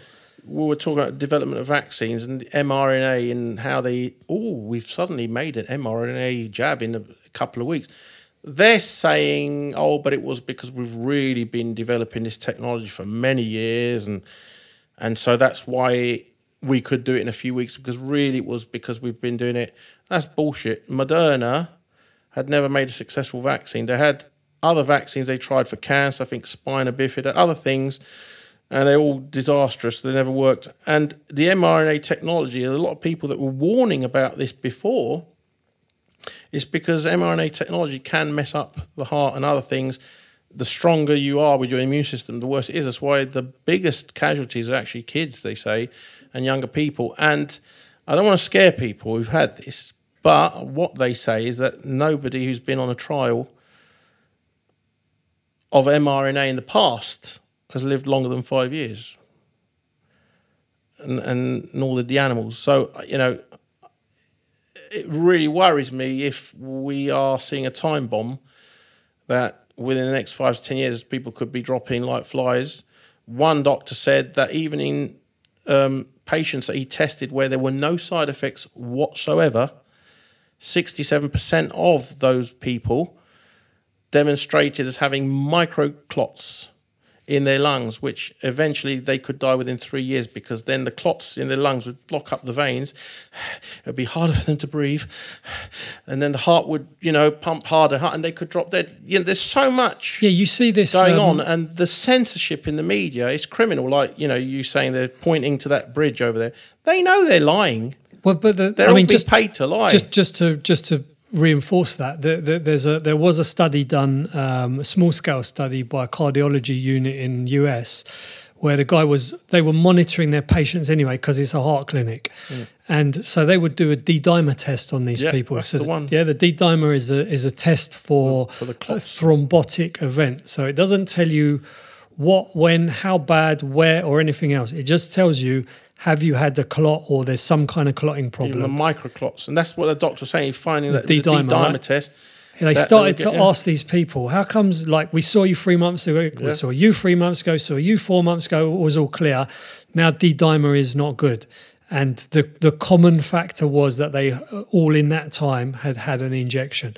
But so listen, let I want to I want to wrap it up here. two, eh? I want to wrap it up here, but this this is how I want to wrap it up. I want to ha- I want to wrap it up by asking a question for you guys to think about, and hopefully we can cover this when we come back.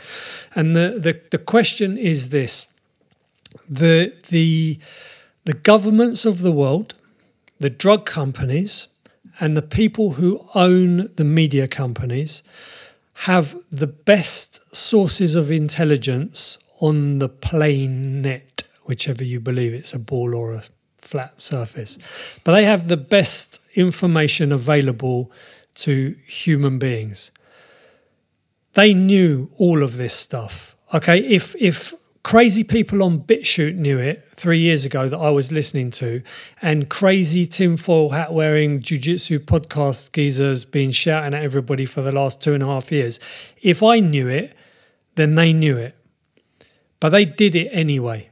And so the, the question that I want to leave you guys with, and this I think is what we're, we're going to hopefully cover next time, is why?